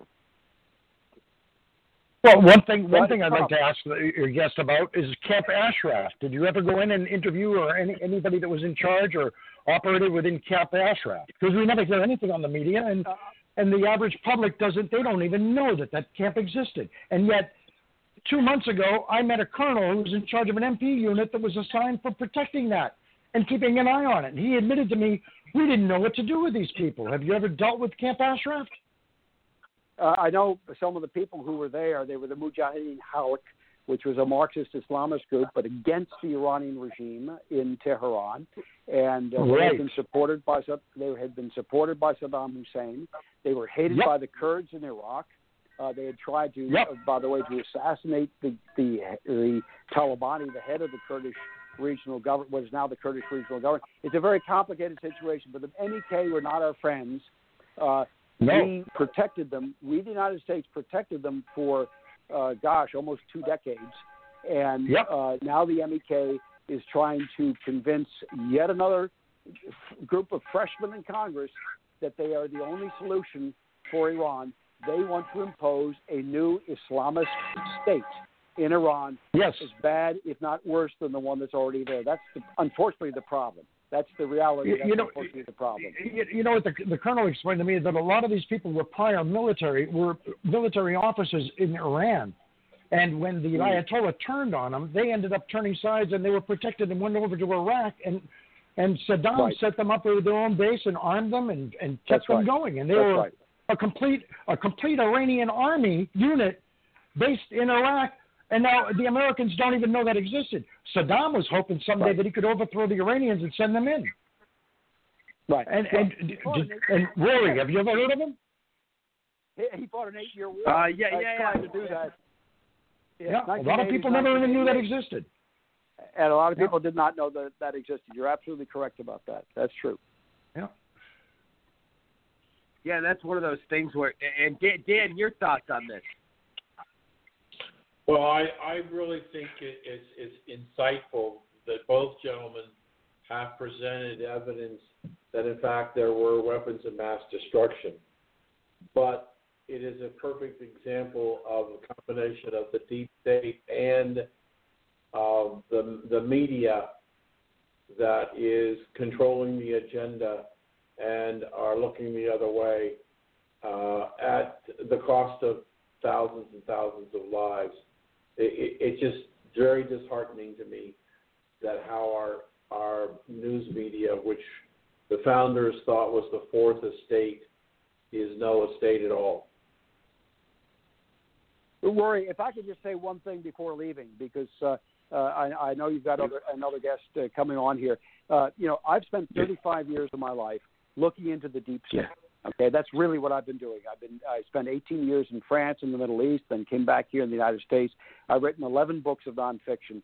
I really commend for people who are interested. Take a look at my books. They're at kentimmerman.com. There's a page on the books. I've written a book about the uh, about the Iran situation. It's called Countdown to Crisis. This was in 2005. The coming nuclear showdown with Iran, and it it lays out all the stuff about Iran. I've written two books about Iraq. Uh, the first one came out in 1989. Uh, it was about uh, the the arming of Iraq and the arming of Iran, and then another one, the death in 1992, about how the West armed Saddam Hussein. I looked into that from the get-go. The Germans, the French, the Brazilians, and the United States. The truth, and then the lies about it. The United States did not arm Saddam Hussein. We made mistakes in the beginning of the Re- Reagan uh, administration, but corrected them as of 1994. Anyhow, take a look at my website, kentimmerman.com. There are many books there. Some of them are free. You can download pieces of them uh, for free uh, online, and and you'll see even uh, into you know preachers of hate and uh, the war of uh, uh, uh, Islam against the United States right after um, the 9/11 uh, battle, uh, and my interviews with Muslim uh, preachers who are not radicals, who are not out of the mainstream, who supported Al Qaeda and who uh, wanted to destroy America. This was the ideology that was against us in that war. Uh, they attacked us. Anyhow, all that's there. KenTimmerman.com. I really invite you to have a look. Absolutely, and Ken, I, I, you know, before you go, you know, it, it's been a real honor. You know, I want to thank you, and uh, you know, it's fascinating that President Trump is, you know, going to be meeting with Kim Jong Un. Uh, this in, a, in like I think shortly. I mean, in the next couple months. I mean, there he's already preparing for his next meeting, and you you look at all of this, and it's it just opens up so many doors. I mean, look what Obama said when he left office. Kim Jong Un in North Korea was the biggest threat. You see Kim Jong Un and Trump smiling and laughing and getting along, and I mean, it's just like what? It's like what, Obama? What are you talking about? Right. Iran is the biggest threat, and Obama should have known it. Uh, but he sold out to the Iranians. We don't yet know what the price was personally for him, what the benefit personally for him was.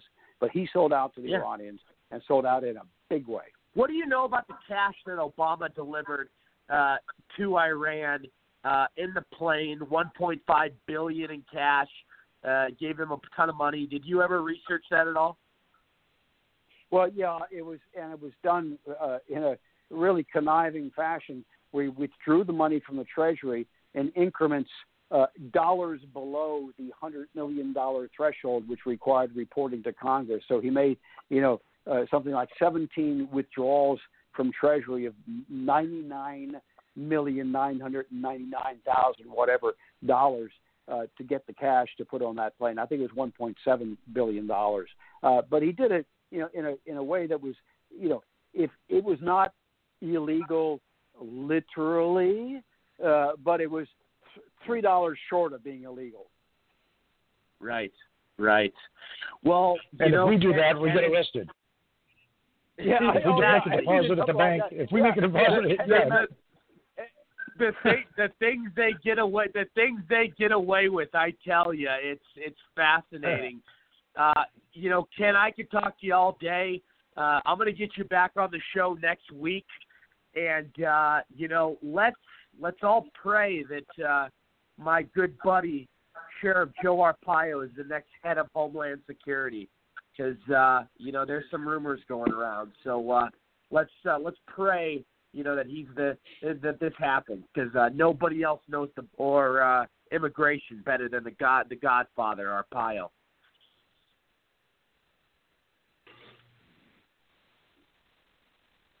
Kenny, you there? I, I am.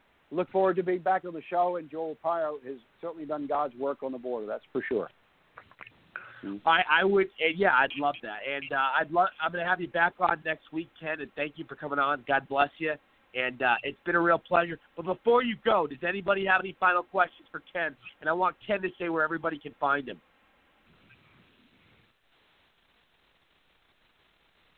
I mean, I could the have a easiest thousand place- questions, but you know we go Yeah. on for days, so probably just go. Yeah. probably should just go to closing time. Ken, it was nice right, meeting you. I just, I, I, I think, I think you're on Facebook. I just sent you, if that's the right person, I just sent you a friend request. Um, I and, Facebook, I, and I'll respond to it. Yeah. Yep, and uh, nice I meeting want- you and great hearing from you. Glad to hear somebody that was involved in the media, journalist that is, you know, well balanced and founded. It's great. And Ken, please tell everybody where they can find you one more time. So, so kentimmerman.com is my website, and there are links there to the Facebook page or Twitter. I'm pretty active on Twitter. Uh, it's Ken Timmerman at Ken Timmerman on Twitter. Uh, but uh, I look forward to interacting with our listeners in the future. Thank you. All right, all right talk to you soon, Ken. Thanks. Okay. God bless. God bless. I want to welcome our very next special guest. He's an award winner. He's an international best-selling author, public speaker, American educator, frequent guest on Oprah, The Today Show, and Good Morning America, activist for activist for female and male rights, and entrepreneur, Dr. Warren Farrell. How are you, sir? I'm very well. How are you? It is really good to have you back. It's an honor. You've written a fantastic book that many of my co-hosts have loved, and uh, many people I've talked to have read it, and they've you know learned so much. They learned so much about life. They learned so much about you know their own uh you know spiritual reality i mean there's so much in your book that is gets put into perspective and you know dan perkins uh you know very famous guy my co-host right here right now uh you know he read your book and he absolutely loved it and i want to give him the floor first and foremost uh because uh he was really excited to to talk to you about this dan go ahead Doctor, how are you? I am very well. I'm really excited that you had a good experience with um, reading The Boy Crisis. Um, tell me a little bit more about what was what was helpful for you. I actually didn't read it once. I read it three times. Wow. And every time, every time I, and then I finally got the audio edition and listened to that twice. Um, I, I, I uh, you and I have a similar, the same publicist, AJ, and um, I've been working with AJ for four or five years. I have a foundation called Songs and Stories for Soldiers. I've interviewed you a couple of times, once on this show and once on James Lowe's show um, in the last few months. Um, but I have a foundation called Songs and Stories for Soldiers that's in 120 facilities across the United States. It's MP3 based, and we've given away almost 18,000 players in four years. Wow. We work with the veterans associations, the veterans hospitals, clinics, warrior and transition units, um, homeless shelters, um, uh, vet centers uh, across the United States, and we work in the area of post-traumatic stress disorder, uh, sleep deprivation, and suicide prevention. We've this year, this past year, we expanded into um, end-of-life hospice care, um, and the um, the thing that fascinated me is I'm a veteran myself, and um, as I have traveled around the country to these veterans facilities where they treat uh, uh, tens of thousands, hundreds of thousands, millions of veterans. Uh, so many of the things, especially in the last section of your book, if I if I could it, be so arrogant as to suggest, from my bias, you could have more information. More of the information is in the back of the book about veterans' problems towards the front of the book because they're so insightful. Your discussion about uh, uh, about uh, uh, testosterone and the and the impact of that and the the the mind alterations as a result of combat being similar to the highs of narcotics and and how there is a, a thirst. I, I've told people the best way to get a good understanding of post traumatic stress disorder, if you don't know anything about it or never seen it, go see American Sniper because it shows you uh, how the American male uh, young men uh, have been so devastated by war and combat. Um, I, I'm curious, with all of that diatribe I just went through, the question I, how did you come to write this book? Well, when I had been promoting my other books around the um, around the world, and I was in Japan uh, one about twelve, thirteen years ago, actually about 15 years ago, I think it was. Um, a teacher came up to me, a Japanese teacher, and said, "You know, um, in Japan, the boys are having a lot more problems than the girls." And then I went to Australia, England and other countries, and kept hearing the same thing. And and uh, and the original comments that I heard about this were really more like 20 years ago, and this was on my radar. But in, after the Japanese teacher was really pretty elaborate about it, I started searching out to see how much boys were falling behind girls, if they in fact were. And I saw that the United Nations had done a study um, finding that in all 63 of the largest developed nations, um, boys were falling behind girls in every single academic subject, with the exception of a few nations, and um, and and they were falling significantly behind girls in every nation. All 63 of the largest developed in uh, reading and writing, and those are the two biggest predictors of success in terms of academic subjects. And so I started, um, you know, looking further and seeing that um, boys were full, were way ahead of girls when it came to suicides, homicides, imprisonment, unemployment, um, depression, uh, de- uh, depression when depression is measured in a more objective way than just the female measures of depression, um, and they were uh, much more likely to drop out of school, much more likely to be unemployed in their 20s and 30s, much more likely to be moving back home when they were in their 30s um, with their parents um, for long periods of time. All of these things were, you know, used to be that girls were the ones that would move back home after college. Now it was boys, at 66% more likely than girls. And so I started asking a set of second set of questions, which is, you know, why are boys having so many problems? and um, I, I analyzed 10 different causes, um, but the cause that kept coming back as the primary cause was uh, dad deprivation. Um, boys who were deprived of their dad either had minimal time or no no time with their dad as they were growing up were by far and away the most likely to end up in prison, the most likely to drop out of school, the most likely to do, and this was quite surprising to me, almost all of the mass shooters were, as I researched their backgrounds, were dad deprived boys. Yep. Then I then I checked out ISIS, which you were talking about in the program, you know, in the last hour, and that was also ISIS. Is, the ISIS recruits from the United States are almost all dad deprived boys, and the smaller percentage of girls that are ISIS recruits are also dad deprived girls. And so I started looking more carefully at the issue of dad deprivation and then looked at um, where that was coming from. And it was coming from two basic areas.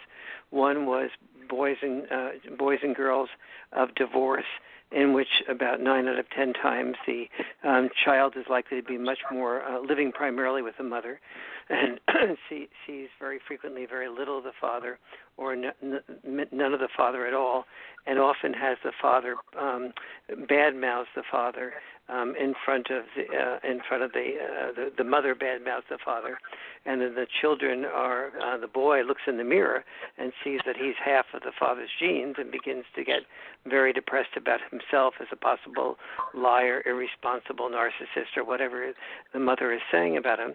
That's on the one hand. On the other hand, the other big um, group of dad deprived boys was in, and this this next statistic really shocked me, uh, was finding that 53 percent of women under 30 who have children have children without being married, and most of those children do not know their father at all well or at all, some not even knowing who their father is. And then of the smaller group, that live uh, where the mother and father live together when they're married, um, when the woman is under Mm. 30 and has a child, um, that the child only knows or is with the father in any significant way um, about um, uh, for three and a half to four years at the most. And so that and that is those two groups, the dad dep- deprived uh, of dad deprived boys, the divorced children, and the children of um, of uh, mothers who have um, children without being married under the age of 30. Um, those were the two groups where the boy crisis resides. So I basically concluded um, that the boy crisis resides where fathers do not reside. Yeah, I, I have a an illustration from your book, and then a question, and then I'll I'll I'll allow other people on the show to ask you questions. But let me deal with the illustration. Sure. If I, if I read it read it correctly, Doctor, you you you say in the book that where there is a divorce in play and the mother retains custody of the children, especially boys, the the incidence of attention deficit disorder is about 30% in those those male children who reside with the mother. Yet, if those ch- those children or boys reside with the father as part of the divorce, the incidence of ADHD and other mental illnesses, my word, crashes to a number that's unbelievable. Did I get that correct? Fifteen percent with dads, thirty percent with moms, and because you know, um, moms are listening here too, um, you know, the natural question would be, you know, what is creating this, and what can I do to prevent this? Every single mother, um, you know, every, almost every single mother that raises a child loves her son and wants the son to not have ADHD if if, if it's preventable. Um, you know, ADHD is part, partially has a genetic component to it, a genetic propensity that, that the genetic propensity gets triggered by the way um, the child is parented. And here's the main one of the main differences between dad style parenting and mom style parenting. And the good news and what I'm going to say is moms can do this they just don't tend to be naturally inclined to do this. So, and the, and the and so I'll give an example. Um, dads and moms, and I, I mentioned this in the Boy Crisis book. Uh, dads and moms um, are both likely to um, set boundaries in exactly the same way. They say, you know, uh, sweetie, um, you know, you can have ice cream as soon as you finish your peas, and um, and kids test boundaries the same way. They both they both challenge the parents and say, you know, oh, can I have, you know, I had a few more peas. Now can I have my ice cream? country and uh, the difference is in the way the boundaries are enforced. And moms will tend to enforce, uh, will try to say, well, well, sweetie, I said you can't have your ice cream until you finish your peas. So I'll tell you what, have these, you know, th- this little group of peas, and she takes a fork and separates out a certain number of peas, and then the child tries to negotiate um, having a few less peas than that, and mom is proud when she makes the child um, have most of the rest of those peas. And so what the child is learning from mom is that when mom sets a boundary, I can, if I focus really, um, focus on manipulating a better deal, um, I can probably get a better deal, and starts learning all the things that that the child can do to coerce the mom um, to to to say to herself, okay, I I I I got him to eat some peas. It's a tough been a tough day for Jimmy. It's been a tough day for me. I'm not going to spend a few all my precious moments with him um, arguing about a few peas. Dad's approach tends to be different. He'll tend to say, "Excuse me, we have a deal here. The deal is you can have your ice cream when you finish your peas." And so the child, said, you know, starts whining and saying the dad's mean, and dad will tend to up the ante and say, "Well, you know, you can continue to have, uh, you can continue to whine like this, and then there'll be no ice cream tomorrow night either." And so the child with the dad is more likely to see that the more it negotiates and tries to wiggle its way out of this the the boundary that dad set, the worse things are going to get.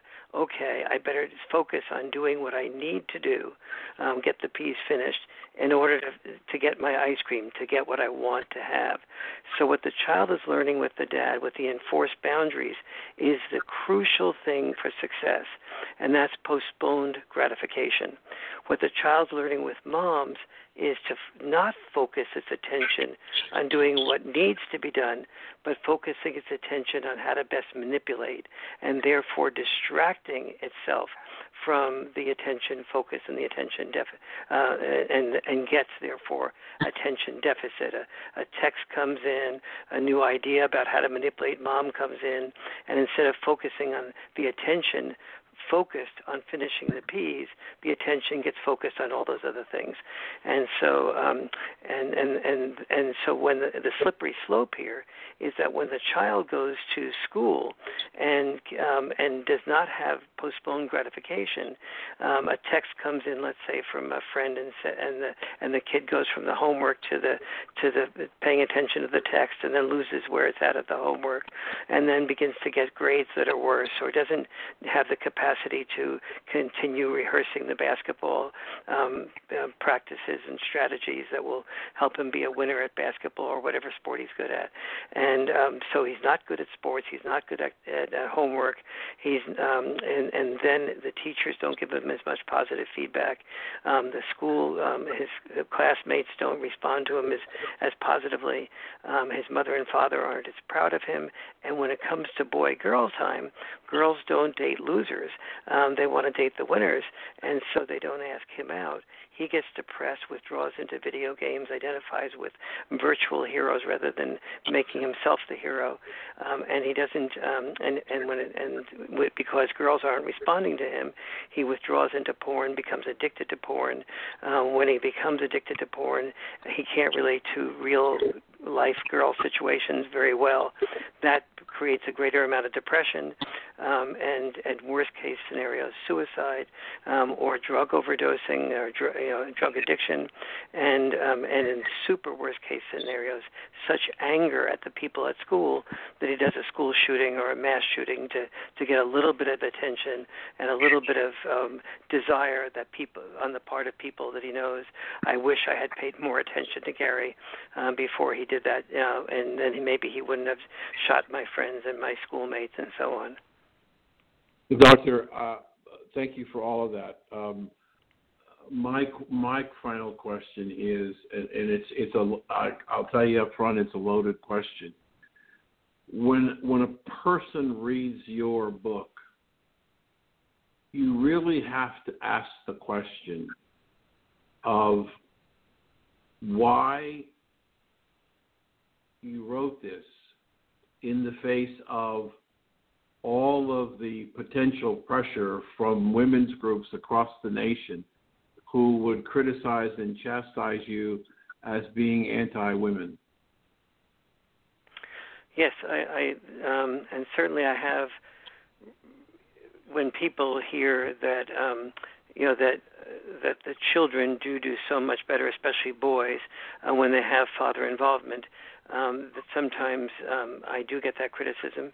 Um, but uh, what I uh, what, and and this is especially true since I was I used to be on the board of directors of the National Organization for Women in New York City, and I was the world leading leading male feminist. And when I began to find that children did so much better with um, with when they had significant father involvement, instead of saying, gee, we are so glad, Dr. Farrell, that you did this research that finds out what's best for children because all us women who are feminists, we care a great deal about what happens to children.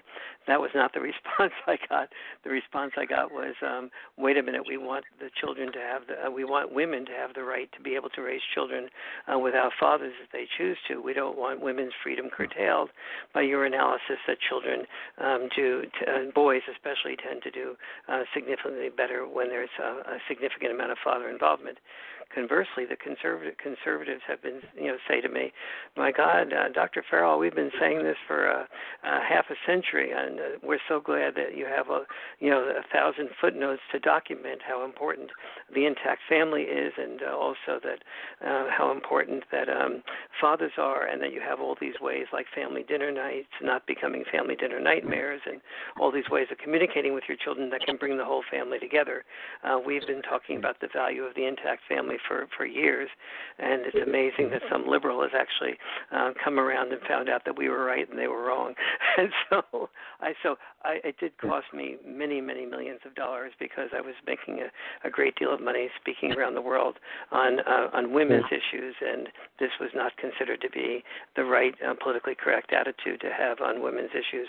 In my personal opinion, um, it is um, you know the women that I know that that really care about children have been responding gr- very positively to me, um, and women around the world um, that have been reading the Boy Crisis book have been responding very positively to me. You know, things like saying, you know, I never realized when my husband is is roughhousing with the children uh, that this roughhousing um, actually promotes uh, empathy and promotes um, uh, um, assertiveness, not aggressiveness, and so many other things that I do want my child to have. So I'm going to now um, have a deeper understanding of how to encourage rather than discourage the roughhousing. I have uh, And, one last uh, one last comment, Roy. Yeah, yeah, one last go comment. ahead, Dan. My daughter-in-law is a psychologist working for the government, a state government in the Mid Atlantic region. I have a seven-year-old son, and she's married to my son, and they're both at their wits' end about how to deal with his obsession with video games and his lack of involvement in in sports and other activities. I told him about the book. They asked me if they could have a copy of the book for Christmas, so I gave them a copy of your book for Christmas because my my grandson has got a problem and they're desperately looking for a way to try and deal with it. So, thank you for hopefully saving my grandson. Thank you. Would you, Dan, um, be good enough to email me and first of all give them my email address, which is warren at warrenfarrell.com, and I answer all my emails, and especially if they mention um, their relationship to you, um, I will um, be very interested in hearing uh, what what worked, especially for them, and anything that didn't work. I'll be happy to work with them on making sure that um, you know we we do the best we can to make it um, um, effective and um, and deepen their loving relationship and the child's the child's efficacy. Thank you let, so let, much. Let's go. Let, yeah, let let's take a quick thirty second break. I got to do a quick commercial, but then we're going to come to Josh. Uh, give Sure. Me one second. Hello, everybody. This is Rory Sauter from The Rory Sauter Show. Do you ever have an app idea you want built, but you don't know who to contact, or you don't have the funds to pay a big app company? I got great news for you. My company, GetYourAppBuilt.com, charges a fraction of the cost compared to anywhere else. We do all our work here in the USA, and we have employees all across the nation. Give us a call today for your free consultation. We are looking forward to hearing from you. God bless. Cheers. All righty, let's go to let's go to Josh. Yeah, so one of the things that you know, first off, to touch on, you know, the idea that uh, of someone being so extremely interested in things like video games at, at a young age. For instance, I'm a I'm a coach of a uh, middle school basketball team, and uh, I actually had a kid today that during we you know we just get back from Christmas break, we're having some conditioning things because we got to get him back in the back in the flow from being off of school for a couple weeks and off of practice, and he you know he started he in, the middle of our our workouts he started to give up and started to cry. And we you know we let him go off in the bathroom for a couple minutes and I went in after. And I asked him I'm like you know what's going on is it is it something is it something is it something physical? Like are you in pain you know something hurt? Or is it something you know mental like there's something going on at home? And he told me he goes it's hard and that's why I don't want to do it. And I'm like well first off you know you have first off let's talk about this. You got options. You can you can quit which is not i mean like if your parents let you quit you can quit right? I found out later his his, his mother is you know his dad isn't in his life i find i find out and that you know his his mother is making him do this because um he wanted to do it originally and she's making him stick through it to the end of the season which i think is a great idea but you know i'm talking to him and is, is it, he, what he's saying is it's hard and i'm like well well first off I asked him, I said, what's what's the benefit of quitting? And he says nothing. And I said, well, hold on, that's not necessarily true. You could go home. I mean, you could have a short-term benefit of you get to go home earlier. You don't have to stay an hour and a half to practice after school. You could go get your homework done fast. You could go play video games. You could do whatever you want. You'd have an hour and a half more time. And plus, you wouldn't have to come to games, whatever. I'm saying there's not there's there's a benefit of right now up front to quitting. But then I said in the long term, there's not because one, first off, there's also a benefit to you sticking to this in the short term as well. At the end of the season, you're going to feel better about yourself. Two, you're going to be in better shape than you are right now. And three, you might find out that you actually like to play this. And I said, and the the best thing you can do for me is I don't know about tomorrow, but I need you to get out and at least give me what you got today because if you go home and decide with your parents that you you know this is something that you want to back out of, it's something that you can. But I think one of the things, you know, and he ended up getting back, and his his spirit began to raise as he began to get back into it with his teammates. But the thing that I think really worked worked with him specifically was the idea of, you know, in the long term, this is going to be beneficial for you, whether or not you think it right now. And I was able to convince him of that. I think that it's hard to convince kids of that normally. Luckily, he was he's a little bit more on the up and up. What's something that we can do to combat when, when I feel like anymore the a, a kid's way of coming at something, especially at the middle school and younger, is, and even in high school and in college as well, is if it's hard, I don't want to do it. If it's hard, I want to quit. How can we get that mentality out? Because it seems like it's something that's a lot. I mean, it's always something that we deal with throughout our whole lives, but it seems to be running rampant through our high school and younger, especially you know in grade school kids. You're absolutely right. Uh, when you know years ago or gen- a generation or two ago, when you were born, and especially if you were born a boy, you know the basic message that the boy got is if when you if you become a man, um, you were you know you exist, therefore you serve. Uh, today it's more you exist, therefore you deserve and that's a very different message. The the, the latter makes somebody lazy.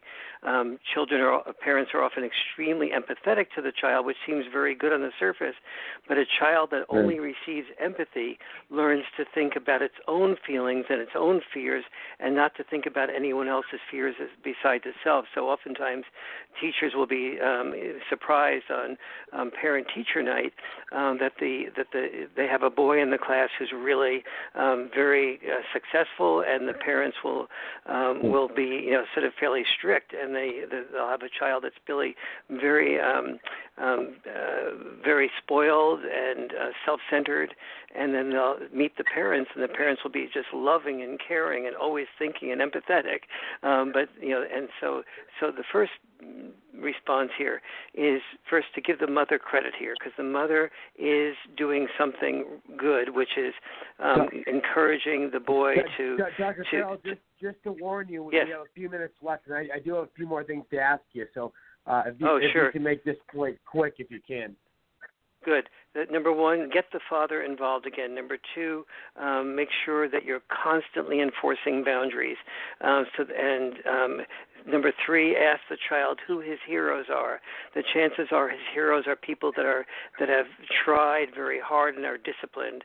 Uh, those are three things that you and get the child involved. If the father's not involved in Boy Scouts and faith-based communities, um, in uh, Cub Scouts where there is um, uh, both camaraderie, discipline, get the child involved in team sports and and um, and individual sports as well, and also pick up team sports. Yeah, and I want to, I want to, I want to mention. You know, we have a few minutes left, and and, and this is very important. You know, that there was a new report out today. Abortion is the leading cause of death in 2018, with 41 million killed. And you know, this is just an example of when people want to talk about how men are the enemy, how you know men are the bad. You know, but you look at all these people, these women that are killing babies just because they can. I'm not saying everybody gets an abortion. I mean, I, I'm pro-life. I've always been pro-life, but you know the what? There, there for certain people, I guess you know people have their own guidelines. But at the same time, there's so entitlement that has came into this scenario, and we're also seeing new headlines like their transgender activists are pushing hard for a James Bond transsexual movie. They want they want James Bond to be a tranny. I'm not even kidding. Like this is this was out on Fox yesterday in Breitbart, and this is literally the whole PC culture, right? I'm sure you study this, and it it, all it all you know applies to the the culture of feminism the, the where they want to be uh, alpha. You want they want to be the alpha, the female. They want to be they're anti-male. Uh, you know, very over, over the top, controlling, especially with today's feminism society. Not not necessarily what it was originated for back in the day, but today it's so much entitlement. Uh, but your thoughts on all this? I mean, it all kind of ties together. Yeah, you're absolutely right. The and the the, the um what's happening for boys is that so many boys are hearing even in high school that first of all I hear an amazing number of boys tell me that their teachers have made negative comments about boys, like boys just have male privilege. Um, shut up now. It's the girl's turn to talk. You talk more than the girl did. Um, and um, boys just have power. It's boys' turn to, um, you know, girls rule. Um, girls, you know, have. Um, it's you know the, future is female. Uh, these are um, boys being ashamed to be males, told you know when you when males are mentioned, it's um, either as sexual predators or as um, as as domestic violence perpetrators, and so there are so many images of boys. Some of these experiences are partially accurate, but you know there aren't teachers saying, uh, you know, this, look at this classroom um, in the school. It was built by almost all men. Do you know that men are the construction workers and they are the ones that are most likely to die? Why are men the most likely to die on construction sites? Why are they most? Why are construction workers among the ones most likely to commit suicide? Why is it that our firefighters and our um, and uh, Yeah. and and all the male hazardous jobs, Yeah. they're all men Right. that die so much. Mm. Let's thank our men for the sacrifices they make. There's none of that in the school system, I'm afraid. And Dr. Farrell, we do have to let you go. Um, I, I do want to say though, uh, I want to have you back on probably next week or the week after. Uh, we have a lot more to talk about. Unfortunately, we are running out of time, um, and we only have a, a few minutes left. But I do, I do want to let you go because I have to do some uh, promoting at the end of the show. Uh, but I do want to say it's been a real honor having you on. Uh, you're you're a true uh, you know patriot, and, and I love I love the book. I love everything you're doing. I love the activism. Uh, it, it's it's inspirational for for sure. Uh, so thank you for that, and please tell everybody where they can find you. Yes, if uh, if money is at all an issue, Amazon is having a sale on the boy crisis right now, so they can certainly just Google the boy crisis or Warren Farrell, but you don't even have to deal do Warren Farrell, just do the boy crisis, and Amazon is the least expensive place to get it.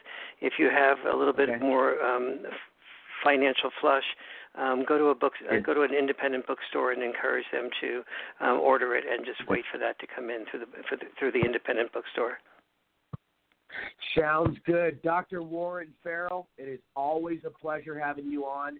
Uh, we're going to have you back on again either next week or the week after. We got a lot, mo- a lot more to get to, so I look forward to it, sir. Thank you. It's a pleasure. Bye bye. Bye bye. Dr. Warren Farrell, everybody. Uh, what an honor. What an honor having him on. Uh, you know, before we take off, I do want to mention a few things I, I did not mention. Um, a few big headlines, obviously, that I, I'm going through right now. Uh, you know, Mitt Romney, uh, you know, is being bitter right now, and I'm sure there'll be more to this story eventually. But uh, you know, just a backstabber, just a greedy, uh, bitter, uh, just a jealous individual of President Trump. And you know, I, I'm sure everybody saw the op-ed that he wrote over the weekend. Uh, I don't have much time to get into it right now, unfortunately, but I wanted to. But let's just say Mitt Romney is is the, the he's the epitome and the pure definition of a RINO. Um, but you know, it, it, you know, he's a lot of people are worried he's the next Jeff Flake, which is a, a legitimate concern. Um, other things I want to mention, which is very important, President Trump cut Obama's refugee inflow by more than 75% in 2018. That is huge, guys. Think about that again. More than 75% in 2018. President Trump is getting it done. I mean, he is vetting the hell out of these people. He's making sure that we're not getting any. I mean, obviously, there's still going to be you know mishaps and people getting into this country, but we're doing a hell of a job of guarding our border. Uh, you know, there's a, there's a lot of good things, and here here's what here's what baffles me. You had 22,000 illegal minors trying trying to cross in de- in just December alone with the caravan. So the fact that they were using these minors, I mean, it, this this whole oh my god, it just goes on and on and on. I mean, it, it's it's a never-ending thing. The Democrats want to keep enabling it and keep you know uh, encouraging it. it. It's it's sad, you know that, that you know we can't have uh, a true American society uh, that where everybody uh, acts sane. I mean, it's pretty much at this point it's us on the right and the conservatives that are, you know, leading the way with uh, with the Constitution and proper American values. But uh, I do wanna I do wanna thank everyone for tuning in tonight. I want to thank all my special guests. I want to thank my co-hosts. I want to thank my sponsors. I want to thank my audience, all the 19 countries who are listening. Listening, we are listened. Uh, that that we are. Li- God damn, I'm li- I'm li- losing my voice. That we are listened in in. Uh, so thank you for that, and thank you to everybody that's downloading and listening right now. We have thousands listening right now. Uh, real quick though, Dan, people can find you at danperkins.guru. And Josh, tell everybody Right. where they can find you. Yeah, you can find me on Instagram at J O S H H L A V A T Y. Excellent, guys. And uh, always visit thedonaldjtrumpstore.com. You can find me on Twitter. You can find me on Facebook, Instagram. Uh, and uh, you can also visit thenextgenusa.com. Again, that's T H E N E X G E N U S A dot com.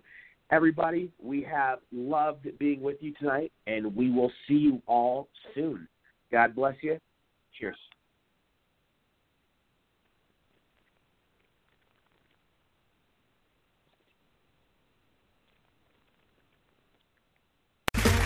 Okay, round two. Name something that's not boring. A laundry? Ooh, a book club. Computer solitaire, huh? Ah, sorry, we were looking for Chumba Casino. That's right. ChumbaCasino.com has over 100 casino style games. Join today and play for free for your chance to redeem some serious prizes. ChumbaCasino.com. No purchase necessary. Where prohibited by law. 18 plus terms and conditions apply. See website for details.